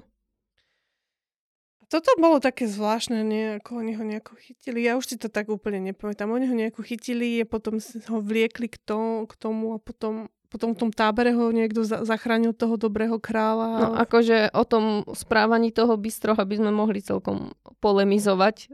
Respektíve také neuvážené rozhodnutie. On im ponúkol vlastnú hlavu a potom sa len tak vrátil a ešte aj privítal u seba ľudí na základe tých pár hodín, ktoré tam strávil a hneď si myslel, že vie, ako zmýšľajú. To mi prišlo také dosť naivné. Ja som si totiž myslela, že on na nich kuje pascu, že on ako už vedel, že chlamydia je odstránená a že keď ho vlastne zoberú cez ten les, cez tie ruky, takže tie ruky vlastne zlikvidujú akože tých vojakov. Som si myslela, že on na nich kuje takú pascu, vieš? Akože som si nebola istá. Mne to najskôr prišlo, že reálne bol taký, že idem sa obetovať a ja, že a kto tam teraz bolo, bude vládnuť. Ale to tak bolo, on sa išiel. A že akože to vravím, že neuvážené rozhodnutie, že akože idem len tak obetovať svoju hlavu. A potom nejakým zázračným spôsobom ho niekto tam stretol nejaký dedinčanov a zachránil sa. To bolo také tiež, ušiel naspäť, akože rýchlo si zmenil rozhodnutie, môj zlatý, som si vravela. A potom hlavne proste tí ľudia ho zájmu, chcú ho tam zabiť nemenčo. A potom uteče. Áno, a potom ich ešte privíta u seba, že však pojďte a tuto obrábajte túto pôdu. Že, No tak áno, no. Ale neviem, no tak zase možno som príliš kritická, že možno som od neho očakávala príliš veľa a sklamala som sa na vlastných očakávaniach. Ale teda by som ešte povedala, že mne chýbalo v akciách napätie aj atmosféra. Mi tam chýbala, že na úvod aj bola, ale potom ako išiel dej ďalej, tak mi prišlo, že jej ubúdalo tej atmosféry. Ja by som možno aj prečítala jeden úsek. Obaja hľadia s vypleštenými očami. Prvý vezme luk a vystrelí šíp, ktorý sa bezmocne odrazí od tvrdej kôry. Druhému sa z hrdla vyderie krátky rev. Z nenazdajky sa mu objaví v ruke sekera. Popchne koňa do trysku, zblízka sa napriahne a z celej sily zatne do steny. Sekera tupo narazí a cinkne o skalu na zemi. Zo steny sa vymrští obrovská pesť a udrie druhého. Chlap stratí rovnováhu, chvíľu letí vzduchom, kým dopadne na zem. Oslobodený kôň splašene zaerdí a vyhodí zadkom, zatrasie hrivou, pribehne k pánovi. Rozšírenými nozdrami skúma bezvládne telo. Na mieste, kde predtým bola hlava, nájde len krvavú kašu. To si čítala akorát tú Darwinovú cenu. Áno, áno. A ja by som teda povedala, že poprvé sekera sa neobjaví z nenazdajky. To je prvá vec, čo mi vadila na tejto akcii. A z nejakého dôvodu ju vytiahol od niekiaľ. Po druhé... Gati. V akcii fungujú krátke vety lepšie ako dlhé. A tuto boli fakt dlhé vety. A čím dlhšia, tým menej napätia samozrejme. Takže lepšie krátke. A viacere by som tým pádom porozdeľovala. A po tretie, jasné, že letí vzduchom, kým dopadne na zem, lebo že bolo by divné, aby letel vzduchom po dopade na zem, alebo ja neviem. Čiže keď už tam tá veta musí byť, tak bez toho kým. Mm-hmm. No, len toľko som chcela povedať, že teda tá akcia by chcela sa na sebe popracovať. Že preto som z toho necítila napätie, že opäť to bolo také, že vyslovene doslova, bez metafor, bez nejakých... Tuto sice detaily boli, ale boli inde, než by mal. Ako tu hlavne boli postavy, ktoré boli prvá a druhá postava, takže reálne si nemohla s nimi niečo cítiť, vieš. Áno. Vieš, no to je presne také, však ono tu býva, hlavne vo filmoch, nie? Máš takú postavu, ktorá nám len, jej úloha je nám ukázať, že je tam niečo, čo ťa zabije, hej. Áno. Ale ako títo chuďatka, akože fakt sa rozprávať o tom, že ťa to zabije a následne sa ísť dať zabiť, to je smutné. Hej, a ešte k tomu, jak si vravela, že tam bolo priveľa tých prídavných mien, tak ja tu mám tiež vetičku. Ja by som mu prečítala najskôr tak, ako je. A potom by som vyškrtla tie prídavné mená, aby ste počuli ten rozdiel, že či aj vám to neznie lepšie, keď nie sú použité všade. Čiže originálne tá veta je, že z blízkeho pola začuje zúfalé výkriky, vidí drumov, ako bezhlavo utekajú, jazdci ich doháňajú, sekerami tnú do chrbtov, do hláv. A teraz keď vyškrtneme tie prídavné mená. Z blízkeho poľa začuje výkriky, vidí drumov, ako utekajú, jazdci ich doháňajú, sekerami tnú do chrbtov, do hláv. Podľa mňa to má väčšiu údernosť bez tých prídavných mien. To len na demonstrovanie toho, že naozaj nepotrebujeme ich. Bolo ich tu priveľa v tejto poviedke. Vidíš tu, že obidve sme si to tak, asi to bude pravda, že? Keď už sa na tom dvaja ľudia zhodnú, tak minimálne za zváženie to stojí podľa mňa. Dobre, no ja by som ešte možno dodala, že keby to bolo na väčšom formáte, tak by to možno vyznelo lepšie. Možno sa to opäť snažilo nejakú veľmi veľkú myšlienku alebo veľmi veľkú predstavu celého toho sveta a všetkého vtlačiť na príliš krátku plochu. Viem si to predstaviť, že keby to bolo viac rozpracované vo väčšom, každá postava by mala svoj priestor, možno nejakú novelu, tak možno by som si to viac užila, aj si to vedela zaradiť aj všetko. Vravím, aj pred koncom mne to prišlo, že tam kus deja bol skrátka vytrhnutý, len pretože sme to už potrebovali ukončiť, takže... Ja súhlasím, akože podľa mňa, ja by som odporúčala tomuto autorovi určite si zobrať jednu postavu a byť s ňou v podstate skoro celý príbeh, jasné. Tak chlamydia, tam sme potrebovali možno niečo k tomu vedieť, ako sa tam dostalo. Ale v podstate a na čo?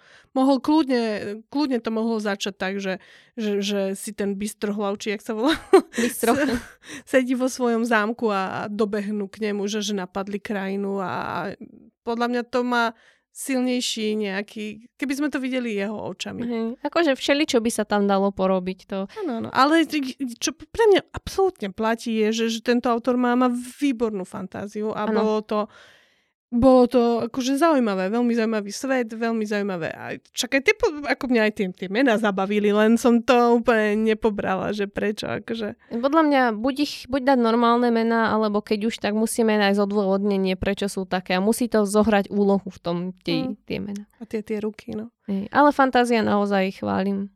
Takže no, trošku si to zjednodušiť, zase si neodhríznúť príliš veľké sústo, no. Povedzme. Tam sme. Dobre, tak čo, aké máš hodnotenie? Ja mám 6 bodov. Ja mám 5. Dneska som fakt stále pod tebou, Katka. No, pozri sa, ja som bola nejaká rozšafná, alebo čo. Okrem prvej poviedky, tam sme sa úplne zhodli. No. Ideme na ďalšiu? Môžeme. Dobre. Tak, toto je poviedka o honbe na dušu, ktorá sa usídlila v ruke zamestnanca korporátu. To je všetko, čo som si k nej napísala. Lebo to bolo príliš zložité, aby som to zhrnula. Táto poviedka patrí môjim obľúbeným, ja neviem prečo tam sa vyskytujú tieto poviedky, tak pomerne vo veľkom, že korporáty sú pekelné miesta. A má to vždy také prepojenie a ja to milujem, tento biznis, čo si také, čo je spojené s tým peklom a s týmito diablami. A toto je opäť takáto vec a je to poviedka, ktorá je hrozne zábavná a má zase obrovskú fantáziu a skvelého hlavného hrdinu, ktorý rozprávam to celé cez jeho očami a úplne to trafil podľa mňa ten autor, to jeho prekvapenie, čo sa deje, tu jeho nechápavosť, to, ako sa obyčajnému chlapikovi z korporátu dejú hrozné veci. A začne na ňo útočiť nejaká psychomačka, ktorá mu chce ukradnúť dušu druhú, ktorú má ukrytú v sebe. Akože, skvelé. Ja som sa bavila celý čas a je tam tóna dobrých scén. Napríklad tá scéna, povedz mi, že s Charonom, ktorý bol stand-up komik. A nechal sa oslovať Charon. Áno. A potom tam bol Hades, ktorý sa nechal oslovať Hades, lebo sa budete smiať. Lebo chcel tromfnúť Chárona. Proste ale podľa mňa bolo na tom zábavné to, že to bolo zábavné jednak a jednak som strašne si obrizala nechty, že čo bude s tým hrdinom. Ja zbožňujem takýto humor, kde zároveň sa bojím o toho hlavného hrdinu. Vieš, áno. Všeobecne aj s tým Minotaurom, jak mu hovorila, že nespravím z teba steak, tak z neho urobila burger. A hlavne... on bol malý a volali ho Minitaur. To bolo nádherné. A hneď na začiatku, lebo on nepovedal najskôr autor, že ona je mačka. A tam bolo, že usmiela sa popod fús alebo niečo. A ja som tam napísala komentár, že popod fús? Je to žena? Má fúzy? A potom sa ukázalo, že je mačka. A že aha, takže preto popod fús, to je super. Hneď to všetko do seba zapadlo. Akože fakt tie postavy, súhlasím s tebou, tie boli monumentálne. Každá jedna, aj ten upír. Ano. Upír, ktorý sa bal krvi. Jediné, čo mne tam teda nedávalo zmysel, že on chodil na tie terapie, aby sa mu zhnusila krv.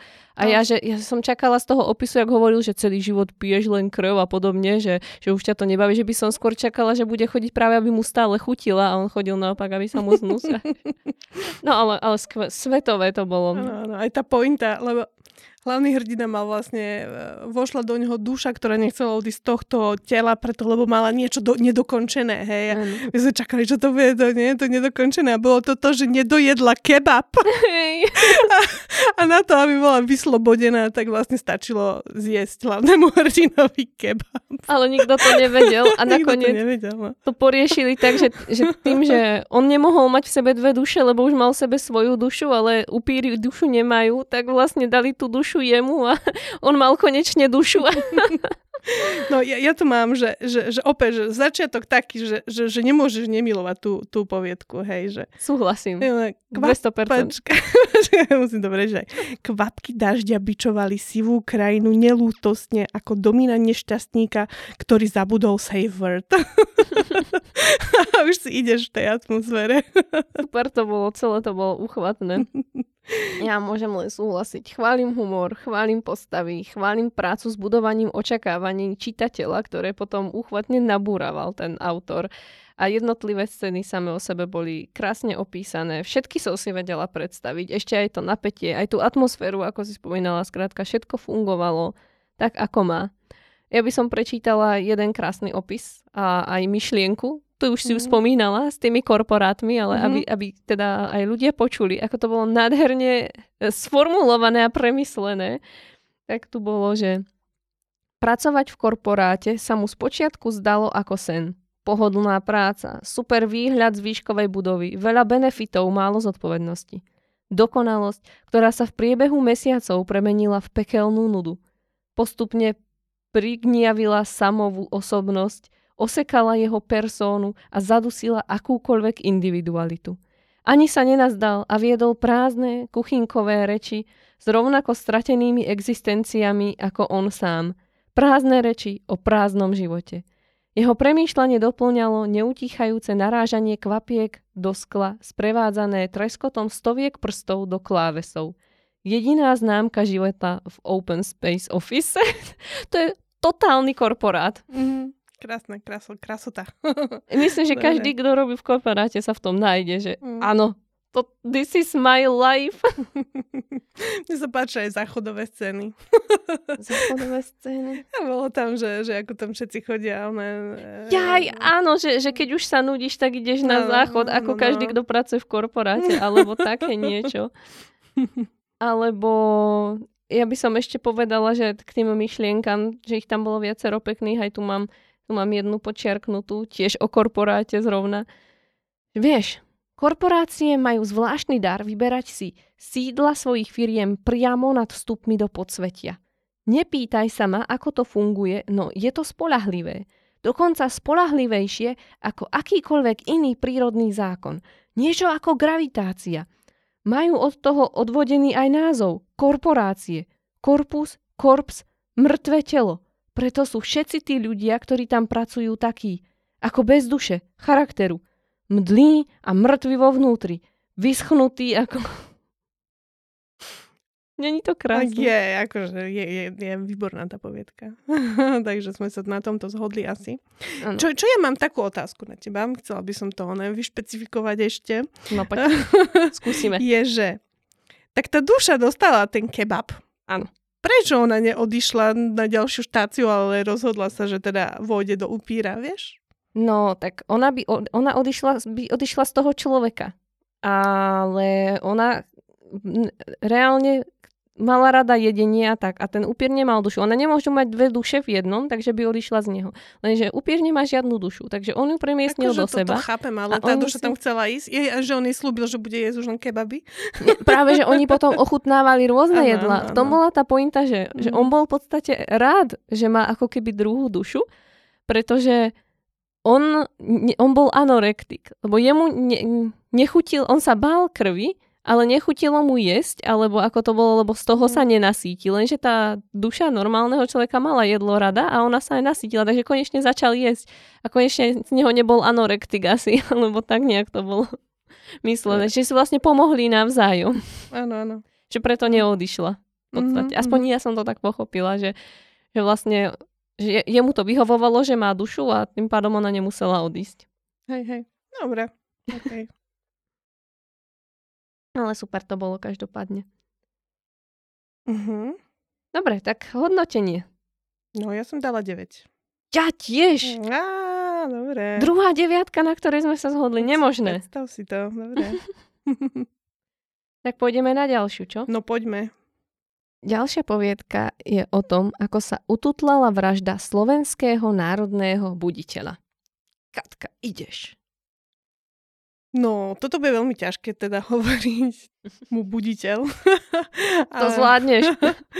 No, dobre, tak tejto poviedke nemám toho veľa, preto, lebo musím povedať, že pre mňa nespĺňa základnú vec, pre ktorú sme tu, a teda nie je to sci-fi, fantasy ani horor, tak som to ja usudila. Je to možno alternatívna minulosť, ale asi ani veľmi nie, takže pre mňa to nespĺňa pravidla súťaže. Mm-hmm. Takže, bohužiaľ, tým pádom moje hodnotenie nebude až také vysoké, aké by si možno zaslúžila tá poviedka. Za to som veľa bodov stiahla. Čo teda musím povedať, že teda všeobecne k tej poviedke je, že je to podľa mňa zaujímavý nápad. Venuje sa veľmi dôležitému tej udalosti v našej histórii a vlastne rozoberá to, ako by to mohlo byť. Takže možno, že je to nejaká alternatívna história, ale je málo alternatívna, lebo v podstate je to len nejaký iný variant toho, čo sa mohlo stať. Je tam vyšetrovateľ, celé to vnímame očami vyšetrovateľa, ktorý vyšetruje smrť buditeľa. Národného buditeľa. A mne to vyšetrovanie teda pripadalo trošku zdlhavé. On je taký akože vyslovene neschopný a hlupák, nevie čítať. A tam boli všetci ataky. Boli tam, hej. No tak v podstate to aj bolo zábavné, ale mne to pripadalo také zdlhavé. Jednak keďže človek vie, ako to bolo, tak mi to prišlo, že sa to točilo dookola, ako keby stále tam bol niekto, bola tam postava, ktorá stále chodila, že ja som ho zabil a urobilo som toho pre veľký maďarský národ, tak už zo mňa urobte toho mučeníka, vezmite ma do basy. A on stále, že nie, to bola nehoda. A celé to bolo o tomto. No, to bolo, že oni už to mali niekde zapísané, ano. Alebo tak, no ste nechceli meniť záznamy. Hej. No, akože v podstate, ako prečo nie, len mi to prišlo zbytočne dlhé na to, že to bol jeden taký nápadík a točilo sa mi to tak dookola, takže za mňa takto. OK, no za mňa to bolo fantasy, lebo to, ako vravíš, bola to alternatívna história, reálne je to uznané, ako že on sa strelil sám a takže to, ten národný buditeľ, takže toto s tým vrahom a tak bolo vymyslené a podľa mňa to bolo vymyslené krásne aj s tým, ako chcel ukázať autor alebo autorka na to, že ten boj medzi tými Maďarmi a Slovákmi a že vlastne ešte aj tí Slováci sa niektorí hlásili kvázi k tým Maďarom a tak. A páčilo sa mi celkovo to vykreslenie tých pravidiel, ako vtedy asi fungovali. Je jasné, že toto bolo tiež všetko vymyslené, preto to bolo brilantné, že vlastne kvôli tomu, že nechceme meniť nejaké zápisy alebo tak je nám jedno, že ho niekto zabil, nebudeme to spisovať a kašleme na to. Aj celkovo to, že tí policajti vlastne boli všetci takí hlúpi, tak no, mňa to bavilo, veľmi ma to bavilo čítať, nebudeme si klamať. Aj s tým, jak tam on čo si vyhodil z okna, niekoho to trafilo, alebo čo tie náhody, jak tam boli, alebo respektíve, že jedna udalosť môže viesť k druhej, to tam bolo tak pekne ukazované, takže ja som si to užila.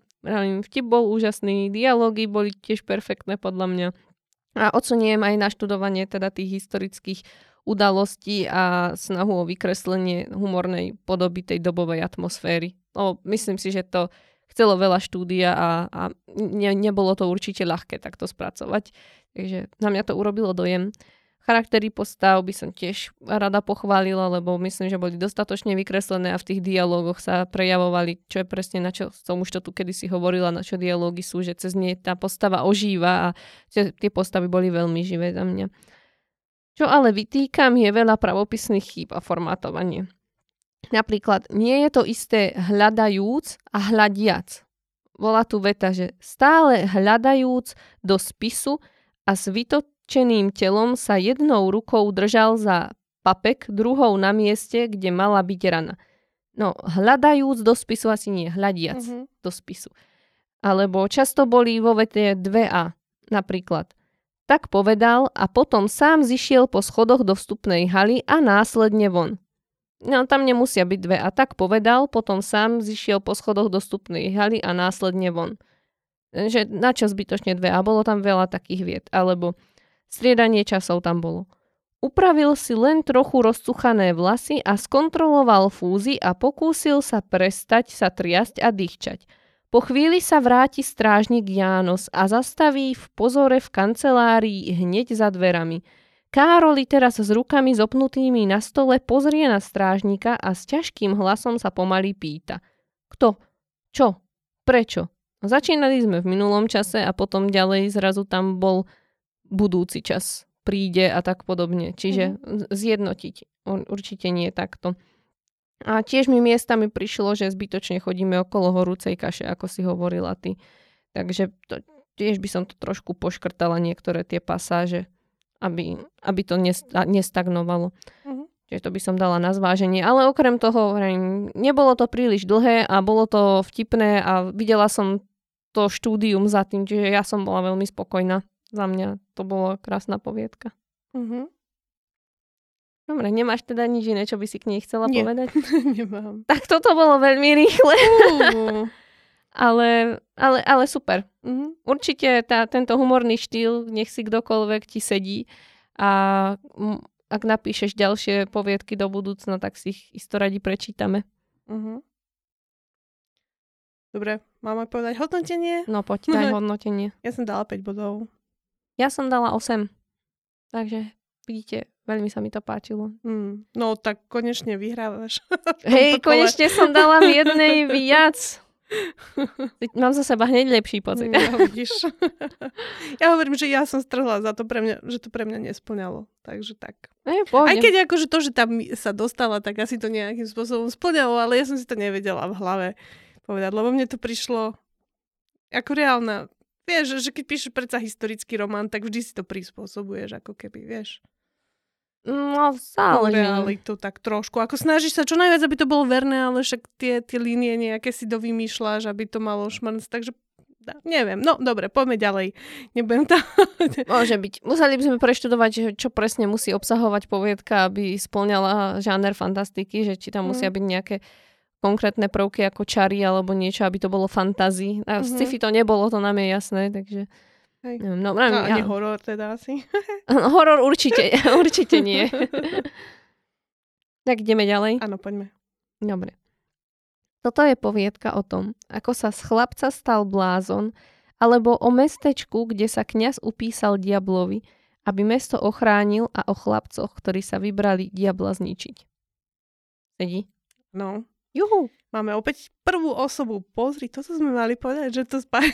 Ale nebola všade. Nebola všade, ale bola mnohokrát. Bola. No a táto poviedka má pre mňa výbornú atmosféru a istom tých okamihoch som sa normálne, že fakt, že bála. Že bola som aj znepokojená, aj bolo tam to postupné záhadné čosi, čo postupne náš autor, teda náš hrdina zisťoval, ako to je všetko. Toto pátranie sa mi veľmi páčilo. Mm-hmm. Čo mi teda najviac prekáža v tejto poviedke sú nelogickosti.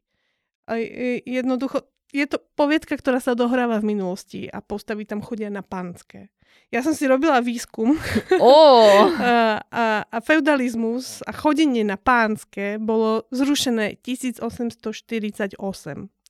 Hej. Mm-hmm. To znamená, že 1847 možno, že chodili ešte na pánske. Každopádne v poviedke sa vyskytne dynamit, ktorý vznikol 1867, hej. Katka, máš moje uznanie. Ja som nad tým rozmýšľala, že aká sme doba, ale nedala som si tú námahu, takže smekám. Mne to okamžite vyskočilo, lebo proste v tej dobe, ako oni boli, chodíme na pánske, proste a zrazu tam bol dynamit. Mne to strašne prekáža, ako takéto veci. Plus... ďalšia vec, čo mi nesedí na tú dobu, je to, ako hlavný hrdina premýšľa o Bohu. A to, ako sa vyslovene išiel s farárom hádať o tom, že ako je veľa náboženstiev a ako on si nie je istý tým, že Boh existuje. Týmto súhlasím, nad tým som tiež uvažovala. Bolo to ako šialene, bol progresívny na tú dobu hlavný hrdina. Plus... Ale to sa dá vždycky obhájiť tým, že nepoznáme všetkých ľudí a že mohol sa vyskytnúť niekto, kto uvažoval inak. Je ale divné, že by vedel o tom, že by uvažoval inak, to mi až tak nevadilo ako o tých náboženstvách, lebo vtedy určite, s tým, že bol z chudobnej rodiny, nemal určite možnosť čítať a možno ani nevedel čítať. A on premýšľal o takýchto veciach, kdeže... On potom nemal šancu vedieť, že sú iné náboženstvá v prvom rade, lebo nemal šancu cestovať, takže... No, mám tu potom ďalšie veci. Bolo tam veľmi veľa vecí, čo ma z toho vytrhli. Práve z tej historickej atmosféry. Mám tu také, že slovník hlavného hrdinu, ktorý bol rozprávač, bol veľmi moderný. Používal tam také slova a frázy ako melancholické nastavenie, intenzívny, halucinácie, obchodná stratégia. Uh-huh. To máme chlapca, čo chodí na pánske, má možno, 15 rokov, hej. A tým, to je strašné nebezpečenstvo toho, keď idem v prvej osobe, tak musím prispôsobiť celý slovník tomu rozprávaniu a rozprávačovi, pardon. A to teda nie je ani zďaleka, to nie sú ani zďaleka všetky tie slova, hej, to sú v podstate z prvej strany, čo som si vypísala. Ďalej je to také, že bol tam pohreb, na ktorom mama predniesla dlhú reč. Ja si predstavím opäť pohreb v 19. storočí, možno 18., možno 17., neviem. A tam jednoducho určite na pohrebe mama neprednášala reč. Tam, keď kázal možno kňaz, hej. Mm-hmm. Neexistuje, aby nejaká žena niečo takto ona. Potom tam mám ešte som tam mala niečo, počkaj, áno. Ešte tam bolo, že vlastne sa tam robil archeologický prieskum nejakého teda miesta, toho hradu, kde to zlo sa skrývalo.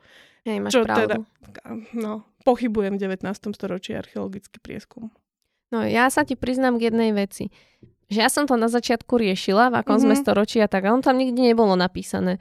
A ja som si potom povedala, že podľa mňa to nie je žiadne konkrétne storočie, ja som si povedala, že to je alternatívna verzia nášho sveta. Alebo proste, že nie je to nejaké konkrétne historické obdobie, ale že sme v nejakom nejakej alternatívnom vesmíre, povedzme to tak. No tak ako tak to by to mohlo fungovať, ale pre mňa to bolo príliš často ma to...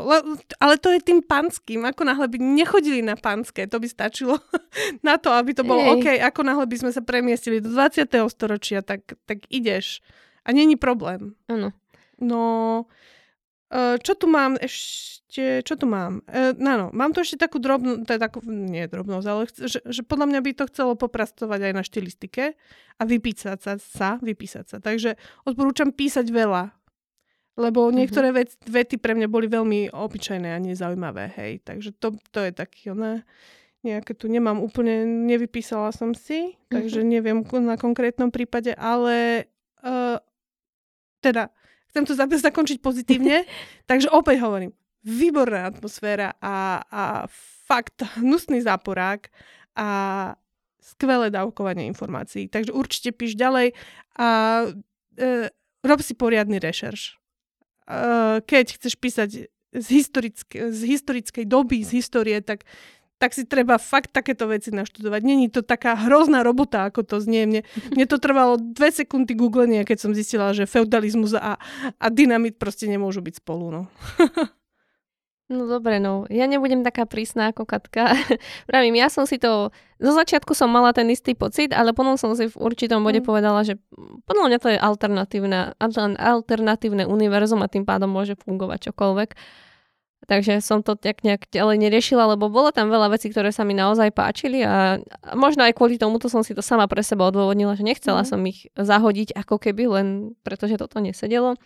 Ale priznám sa, že začiatok ma veľmi nechytil, lebo opakovali sa mi rovnaké veci dookola, alebo samozrejme veci a bolo to také dosť rozvláčené. Čiže osobne by som vyškrtla alebo skrátila napríklad popis tej prechádzky cez mesto a tých krčmových zvyklostí, lebo ani dejovo to viac menej ničomu neprispelo. Ja som tam ďalej nenašla k tomu súvis, takže to k tomu úvodu napríklad túto... Mám, že jesenný vzduch bol chladnejší ako letný a zmena bola citeľná. No, to je predsa jasné. Jednak je jasné, že jesenný vzduch je chladnejší ako letný a jednak, že keď už som to povedal, tak tá zmena bola citeľná. Keď vravím, že akože celá veta zle podľa mňa, takže to som myslela tým, že opakovanie informácií a podobne. Ale čím to išlo ďalej, tak tým to bolo za mňa pútavejšie. Atmosféra aj napätie rástli postupne, presne ako si vravila, to dávkovanie informácií. A ten koniec to fantasticky završil pre mňa. Celý čas som bola taká na vážkach, že aj sa mi to páči, aj sa mi to nepáči. Bolo to stále lepšie, ale furt som mala taký pocit, že a niečo mi tam chýba. A prišla tá posledná veta a ja som si povedala, že toto je to niečo, čo mi chýbalo, že toto úplne zmenilo môj pohľad na celé to dielo, že wow, že krásne.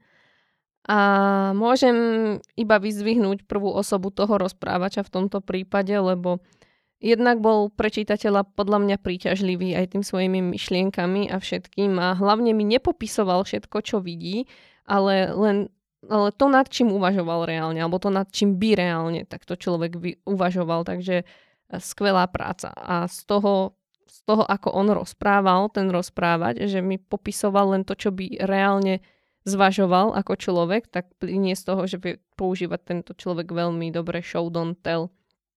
A čo sa týka napríklad aj iných postav, že keď popisoval tie iné postavy, tak mi popisoval ich výrazy alebo posturiku, konanie a ďalšie. Presne tak, ako by si to všímal normálny človek, keby chcel odhadnúť, že čo asi prežívajú alebo čo robia, aby vedel, čo má od nich čakať. Vieš, že naozaj mi to prišlo veľmi uveriteľné. Mám tu aj ukážku vnímania tej prvej osoby, že ako rozprával. Tu mám, že na pohrebe bolo prekvapivo veľa ľudí. Všetci stáli na tom peknom cintoríne, z ktorého zo dňa na deň ubúdali farby. Premýšľal som, či sa niekedy vrátia. Pre mňa už asi nie. Mu totiž zomrela sestra a to je podľa mňa veľmi pekná myšlienka. A tým, že on bol taký relatívne mladý, tak mi to prišlo, že viem si predstaviť, že v tom veku to človek naozaj zle berie, keď mu nejaká blízka osoba takto odíde a krásne vyjadril to, že má pocit, že jeho svet už nikdy nebude farebný, už nikdy nebude veselý, už bude ponorený len do tej šede a černe a ďalších vecí. A nemusel mi to hovoriť polopatisticky, ale povedal mi to takto, že som to aj precítila, takže za mňa super. A ešte chcem podotknúť, že text bol v mnohom predvídateľný, ale nejako špeciálne mi to neškrípalo a v podstate všetko fungovalo, čo je hlavné. Takže síce áno, že veľa som toho predvídala a tak, však o tom dávkovaní informácií sme sa tu bavili, ale fungovalo to. Napriek tomu, takže hej, dobre, za mňa super. Páčilo sa mi to. Máš ešte niečo, čo by si chcela dodať k poviedke? Ani nie. Dneska sme rýchle. Napríklad povedz, čo si myslíš o tom závere. Mňa by to zaujímalo. Áno. Dobre. Mne sa to teda nepáčilo. Ten záver, ako zhodnotil, že zrazu začali bláznom nazývať jeho. To sa mi páčilo. Mne sa nepáčila tá taká úvaha o tom kňazovi. Lebo ten kňaz mal akože dohodu s tým démonom a on tam tak špekuloval, že či to urobil dobre, či to neurobil dobre. Ako prišlo mi to zase ten záver taký utopený v pátose. Toto bolo fajn. Toto, čo hovoríš ty, že zase z neho stá blázon, to bolo fajn. Ale... A to bolo práve to, že stal sa z neho reálne blázon, tak... lebo to bolo práve, podľa mňa na tom krásne ukázané to, že on práve nebol blázon a on konečne pochopil niečo, čo nikto ostatný nebol schopný v tej dobe pochopiť a preto ho mali za blázna. Lebo mu nerozumeli. On sa v podstate postavil na úlohu toho bláznivého Jožka. Aj, áno. Že tak ako Jožko niečo chápal, preto bol blázon. Áno. Ako to bolo fajn, to sa mi páčilo. Mne sa, keď si hovorila o konci, tak som si skôr predstavila tú takú zase takú tú úvahu o viere a o Bohu a tam mi tá poviedka, vždy keď sa spomínala proste ten Boh a tie jeho vajatania o tom, že či verí, či nie, tak tam mi to škrípalo, lebo opäť som bola v tom, že človek z tohto storočia by takto neuvažoval. No môže byť, vravím. Ja som si a hlavne nie mladý človek. Hej. Ja som robila, čo sa dalo, ale proste mne toto strašne kazilo. Nie, však to je v pohode, však to je jasné, že keď si bola takéto nastavenie a hlavne ono tam nikde nebolo napísané, že sme v alternatívnej verzii. To ja som si to sama odôvodnila, lebo mne sa páčili všetky tie veci naokolo a chcela som, aby mi to fungovalo, tak som si to takto odôvodnila a potom mi to fungovalo. Vravím, a ten celý čas som bola taká, že áno, nie, ale prišiel tento záver, ten úplný, s tým bláznom a to mi tak vyšvihlo hore, že dobre, peckový koniec. Akože to bolo fajn, tá posledná vetička, hej.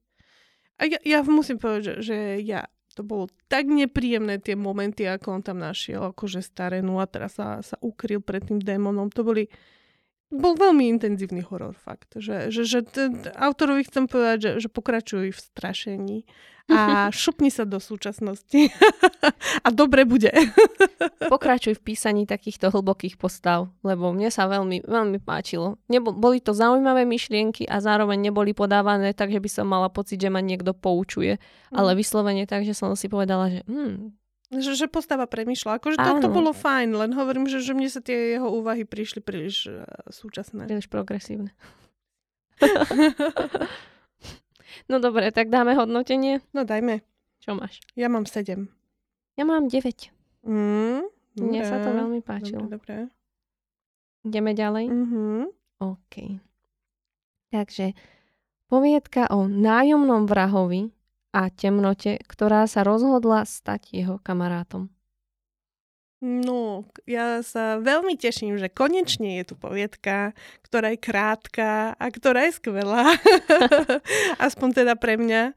A môžem tak povedať, že dobre, že toto bolo prekvapujúci twist pre mňa. V podstate jednoduchý príbeh, je dve postavy, dialogovka, výborná posledná veta a výborná, výdatná poviedka, ktorá bola o dvoch monštrách a veľmi ma prekvapilo, že to druhé bolo tiež monštrum a proste malo to aj nejaké tie presahy.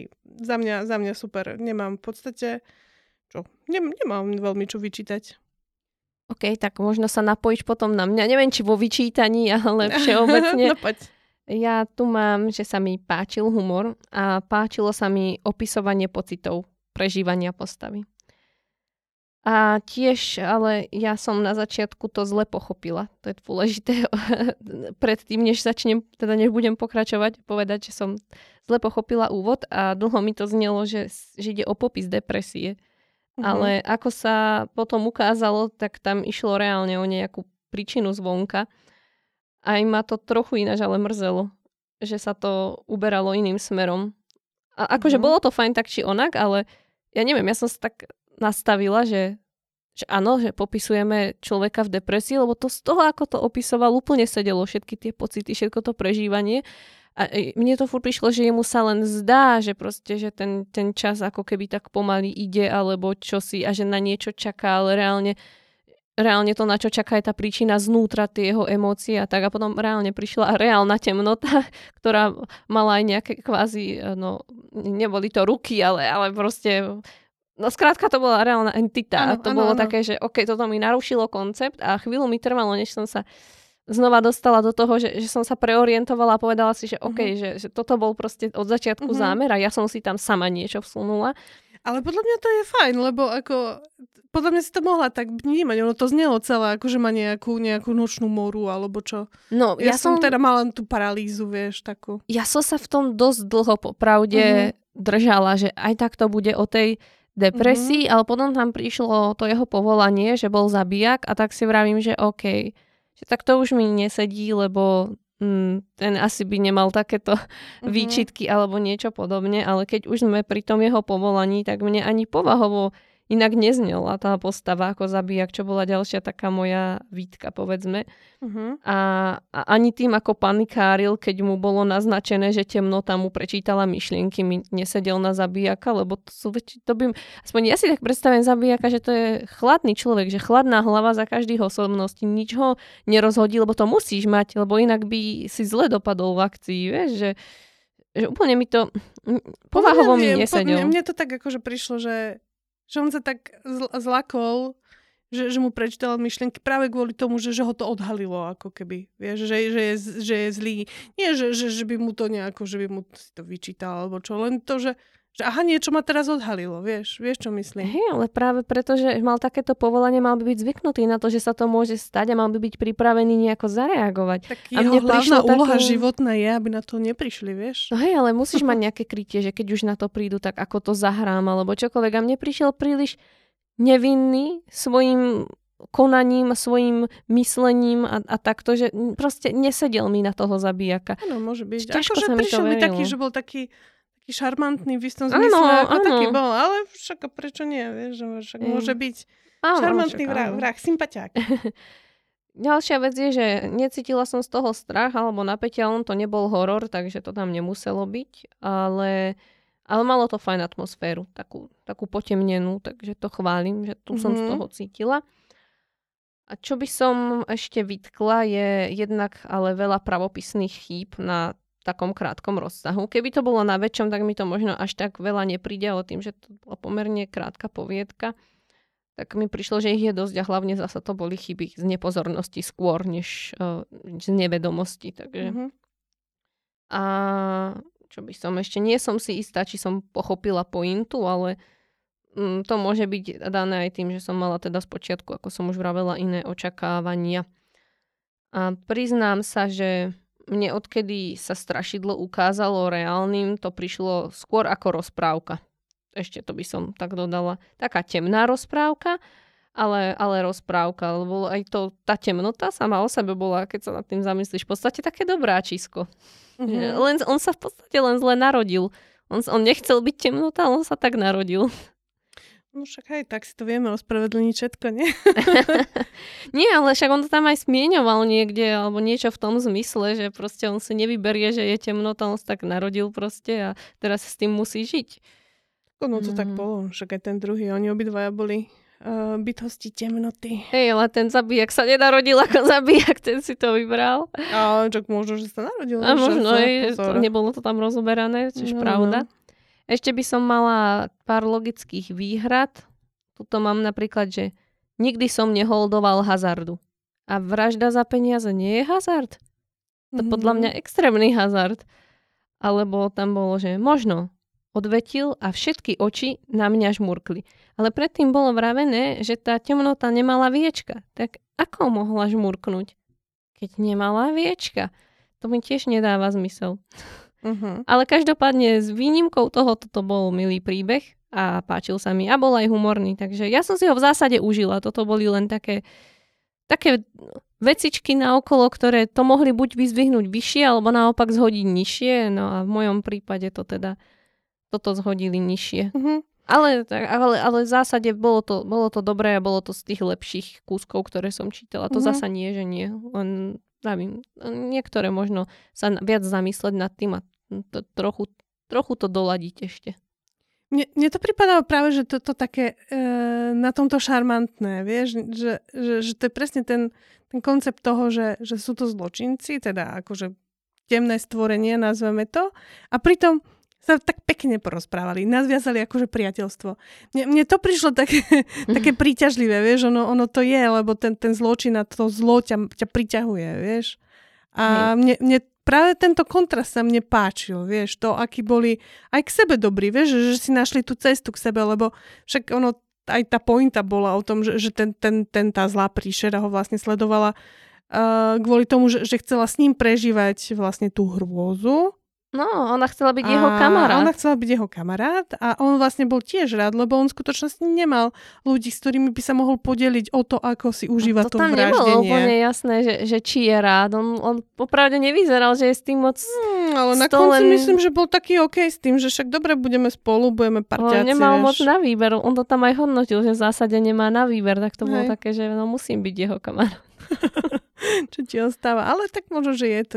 neviem. Mne to prišlo čarovné v podstate. Taká jednoduchá šachová partia o dvoch stvoreniach zla, ktoré nakoniec akože, že majú tie potreby rovnaké ako my. Si zlý a máš potrebu v blízkosti. Akože, ja neviem, je to príťažlivé. Podľa mňa rozhodne to bolo zaujímavé čítanie pre mňa. Určite. Ja som si to užila.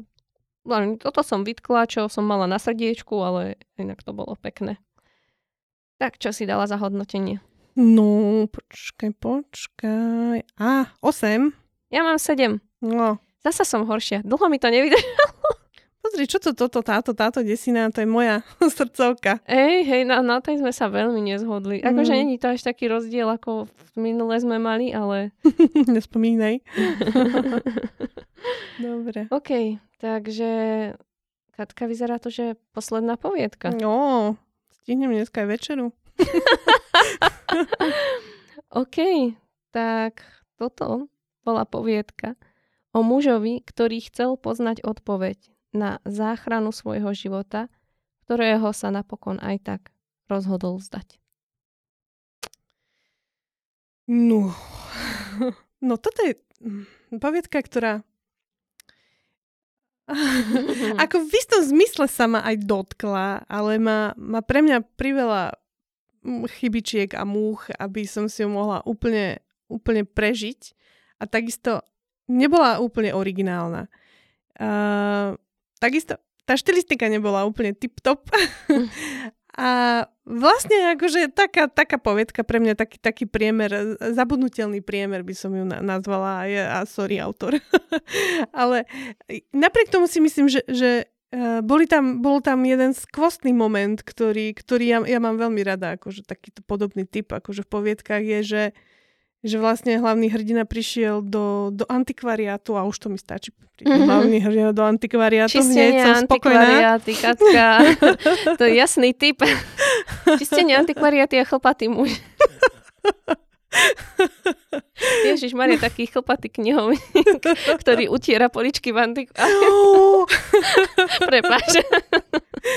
No, našiel tam teda knižku a už mu teda knihovník hovorí, že pozor, že to je knižka, ktorá je záhadná, ktorá keď si ju niekto požičia, tak už nikdy sa vlastne nevráti, ale knižka sa nejako zázračne sama vráti. A to bol ten moment, kde tá poviedka mi tak veľmi uľahodila a veľmi, že fajne.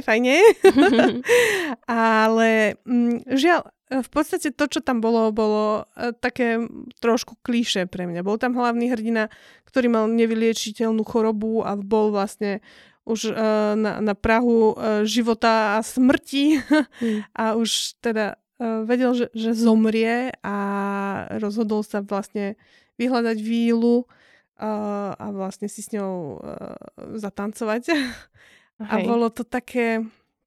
On má potom právo akože sa spýtať jej tú jednu otázku. On sa jej spýtal, že aký je zmysel života.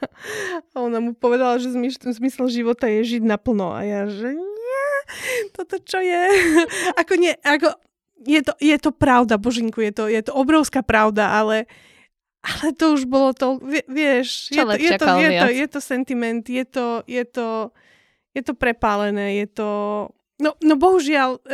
Mohla by tá poviedka fungovať a fungovala by, keby to bol možno zručnejší autor. Vieš, čo myslím?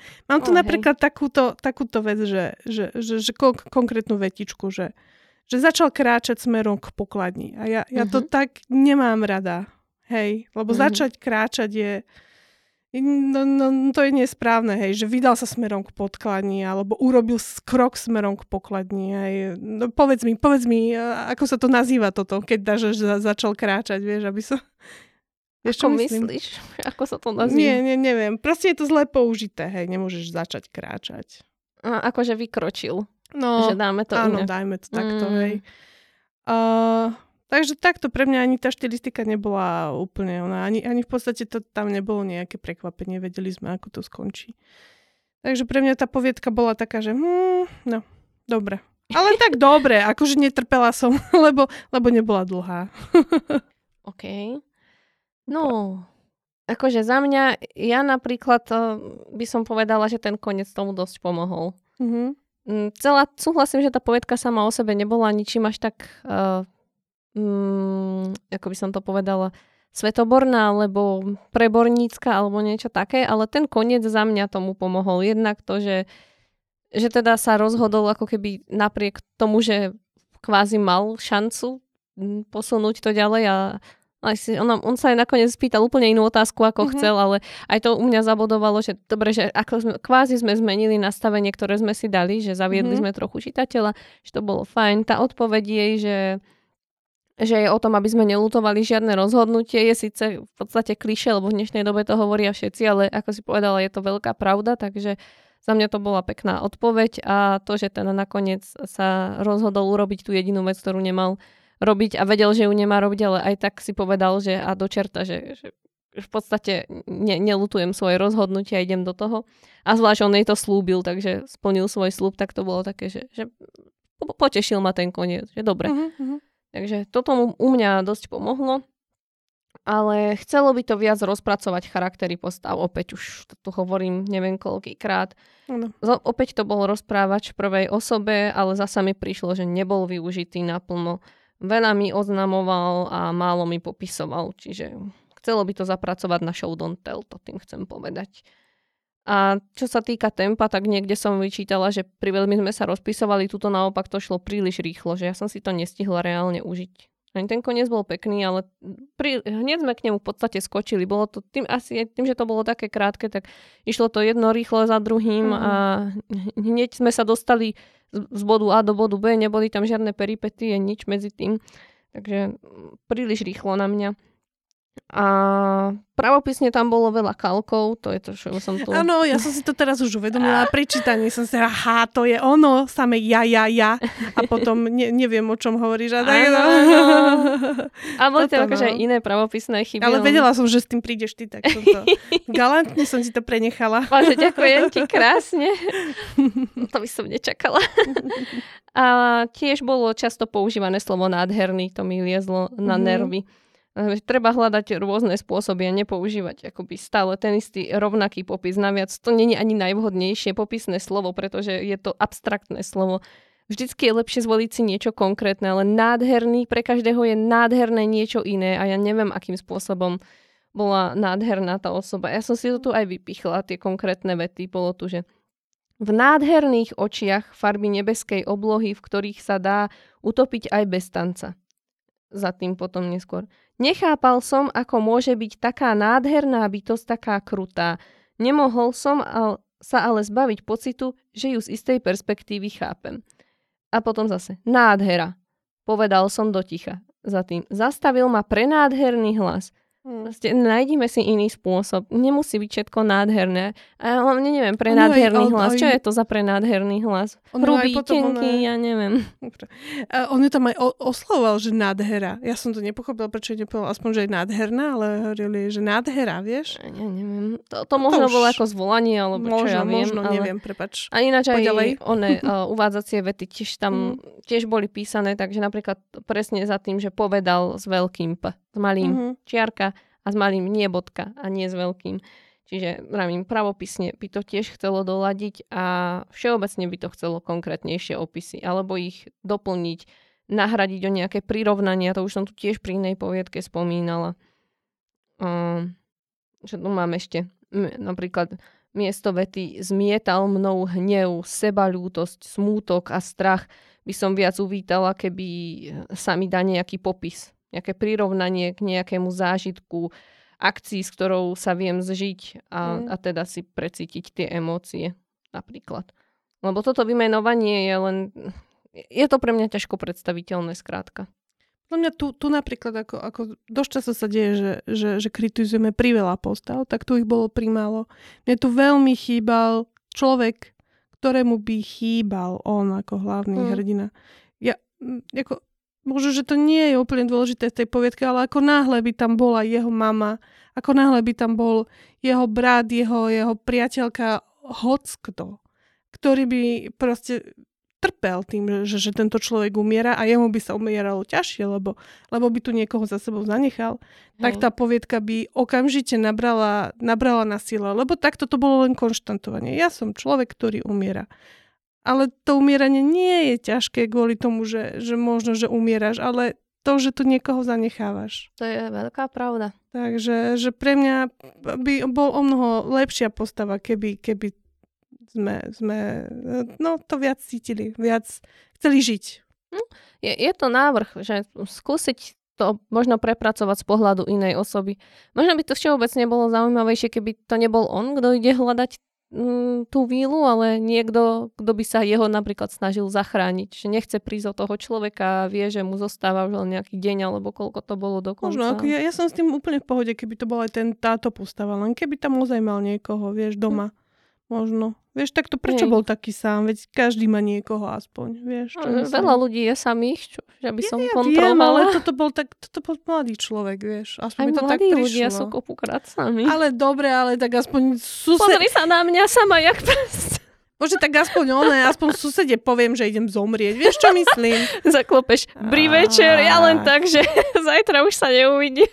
Tak ale, tak mi to prišlo, že však keď zomieram, tak nejdem naháňať víly, ale aspoň poviem niekomu, že čaute. Tak ono to bolo o tom, že on ju chcel nájsť, lebo sa jej chcel spýtať, že ako prežiť, len potom si to rozmyslel na polceste. Ale ja som toto ani tak akože úplne nepochopila. Ale toto keby tam bolo viac, takže že by mal tú motiváciu žiť, že by tam bolo toto, že ja ešte chcem toto a potom, že kašľať na to. Ale to je len o tom, že tá postava by ožila, keby mala také tie drobné niečo zaujímavé v sebe. Motiváciu a proste to, čo opúšťa, jej život by bol niečím naplnený. Hej, akože určite by ju to chcelo nejako viacej prepracovať. Už som to vravela, že ťažko sa mi s ňou emocionálne spája. Už dobre, tak asi ideme na hodnotenie, čo? No poďme teda. Ja mám 7. Ja mám 5. A tak nakoniec sme sa zase prehodili. A dneska môžeme povedať, že tak pol na pol. Áno. No. OK, Katka, tak čo máš ešte niečo, čo by si všeobecne chcela autorom odkázať? Či už tejto 10 alebo všetkým autorom, alebo tak? No, že píšte. Zase len píšte. A pošlite mi to. A vydávajte knižky a hlavne konkrétne tí, ktorých som pochválila. Presne tak. Ja tiež chválim všetkých a rozhodne nestrácajte motiváciu a dúfame, že čokoľvek, čo sme tu dneska povedali, vás viac motivovalo ako demotivovalo a skôr vám to dalo nejaké možno nové vnemy a novú chuť do toho, že skúsim to inak alebo skúsim niečo iné. A keby aj nie, tak možno ste si povedali, že a napísal som to dobre, oni tomu nerozumejú a to je tiež v poriadku, že... Po každej stránke, ak vám to čokoľvek z toho to dalo, tak sme radi, že malo to účinné. Ja milujem tú fantáziu týchto autorov a ľudí a strašne ma to baví a bavilo, však už to všetky prečítané, ale Veľmi ma to bavilo, že aj možno povietka, čo nebola zlá, vždy tam bolo niečo, nejaký brilantný nápad, ktorý stojí za to. Presne tak. Takže tak. Presne tak. Takže ďakujeme vám všetkým, že ste písali a ďakujeme vám, že nás počúvate stále. Dúfame, že nás budete počúvať aj naďalej. Ďakujem veľmi pekne Katke, že tu so mnou dneska bola a že sa podelila o názor. Je tvoja prítomnosť je na nezaplatenie. A ďakujeme samozrejme organizátorom súťaže, že každý rok organizujú túto súťaž a že dávajú šancu autorom sa presadiť a dozvedieť sa niečo nové a tiež Martinusu, že to celé podporuje a takisto štúdiu Promovy SRO za tieto úžasné priestory, v ktorých sa nachádzame a ktoré určite môžete využiť do budúcna aj vy, keď budete chcieť točiť nejaký podcast. A tešíme sa na vyhlasovanie finalistov čoskoro. Presne tak. Dúfam, že to nebude vonku až potom, že? Ale nie. A dúfam, že sa tam vidíme. Takže tešíme sa na vás. Áno, tešíme sa. Tak ďakujeme. Majte sa. Čaute.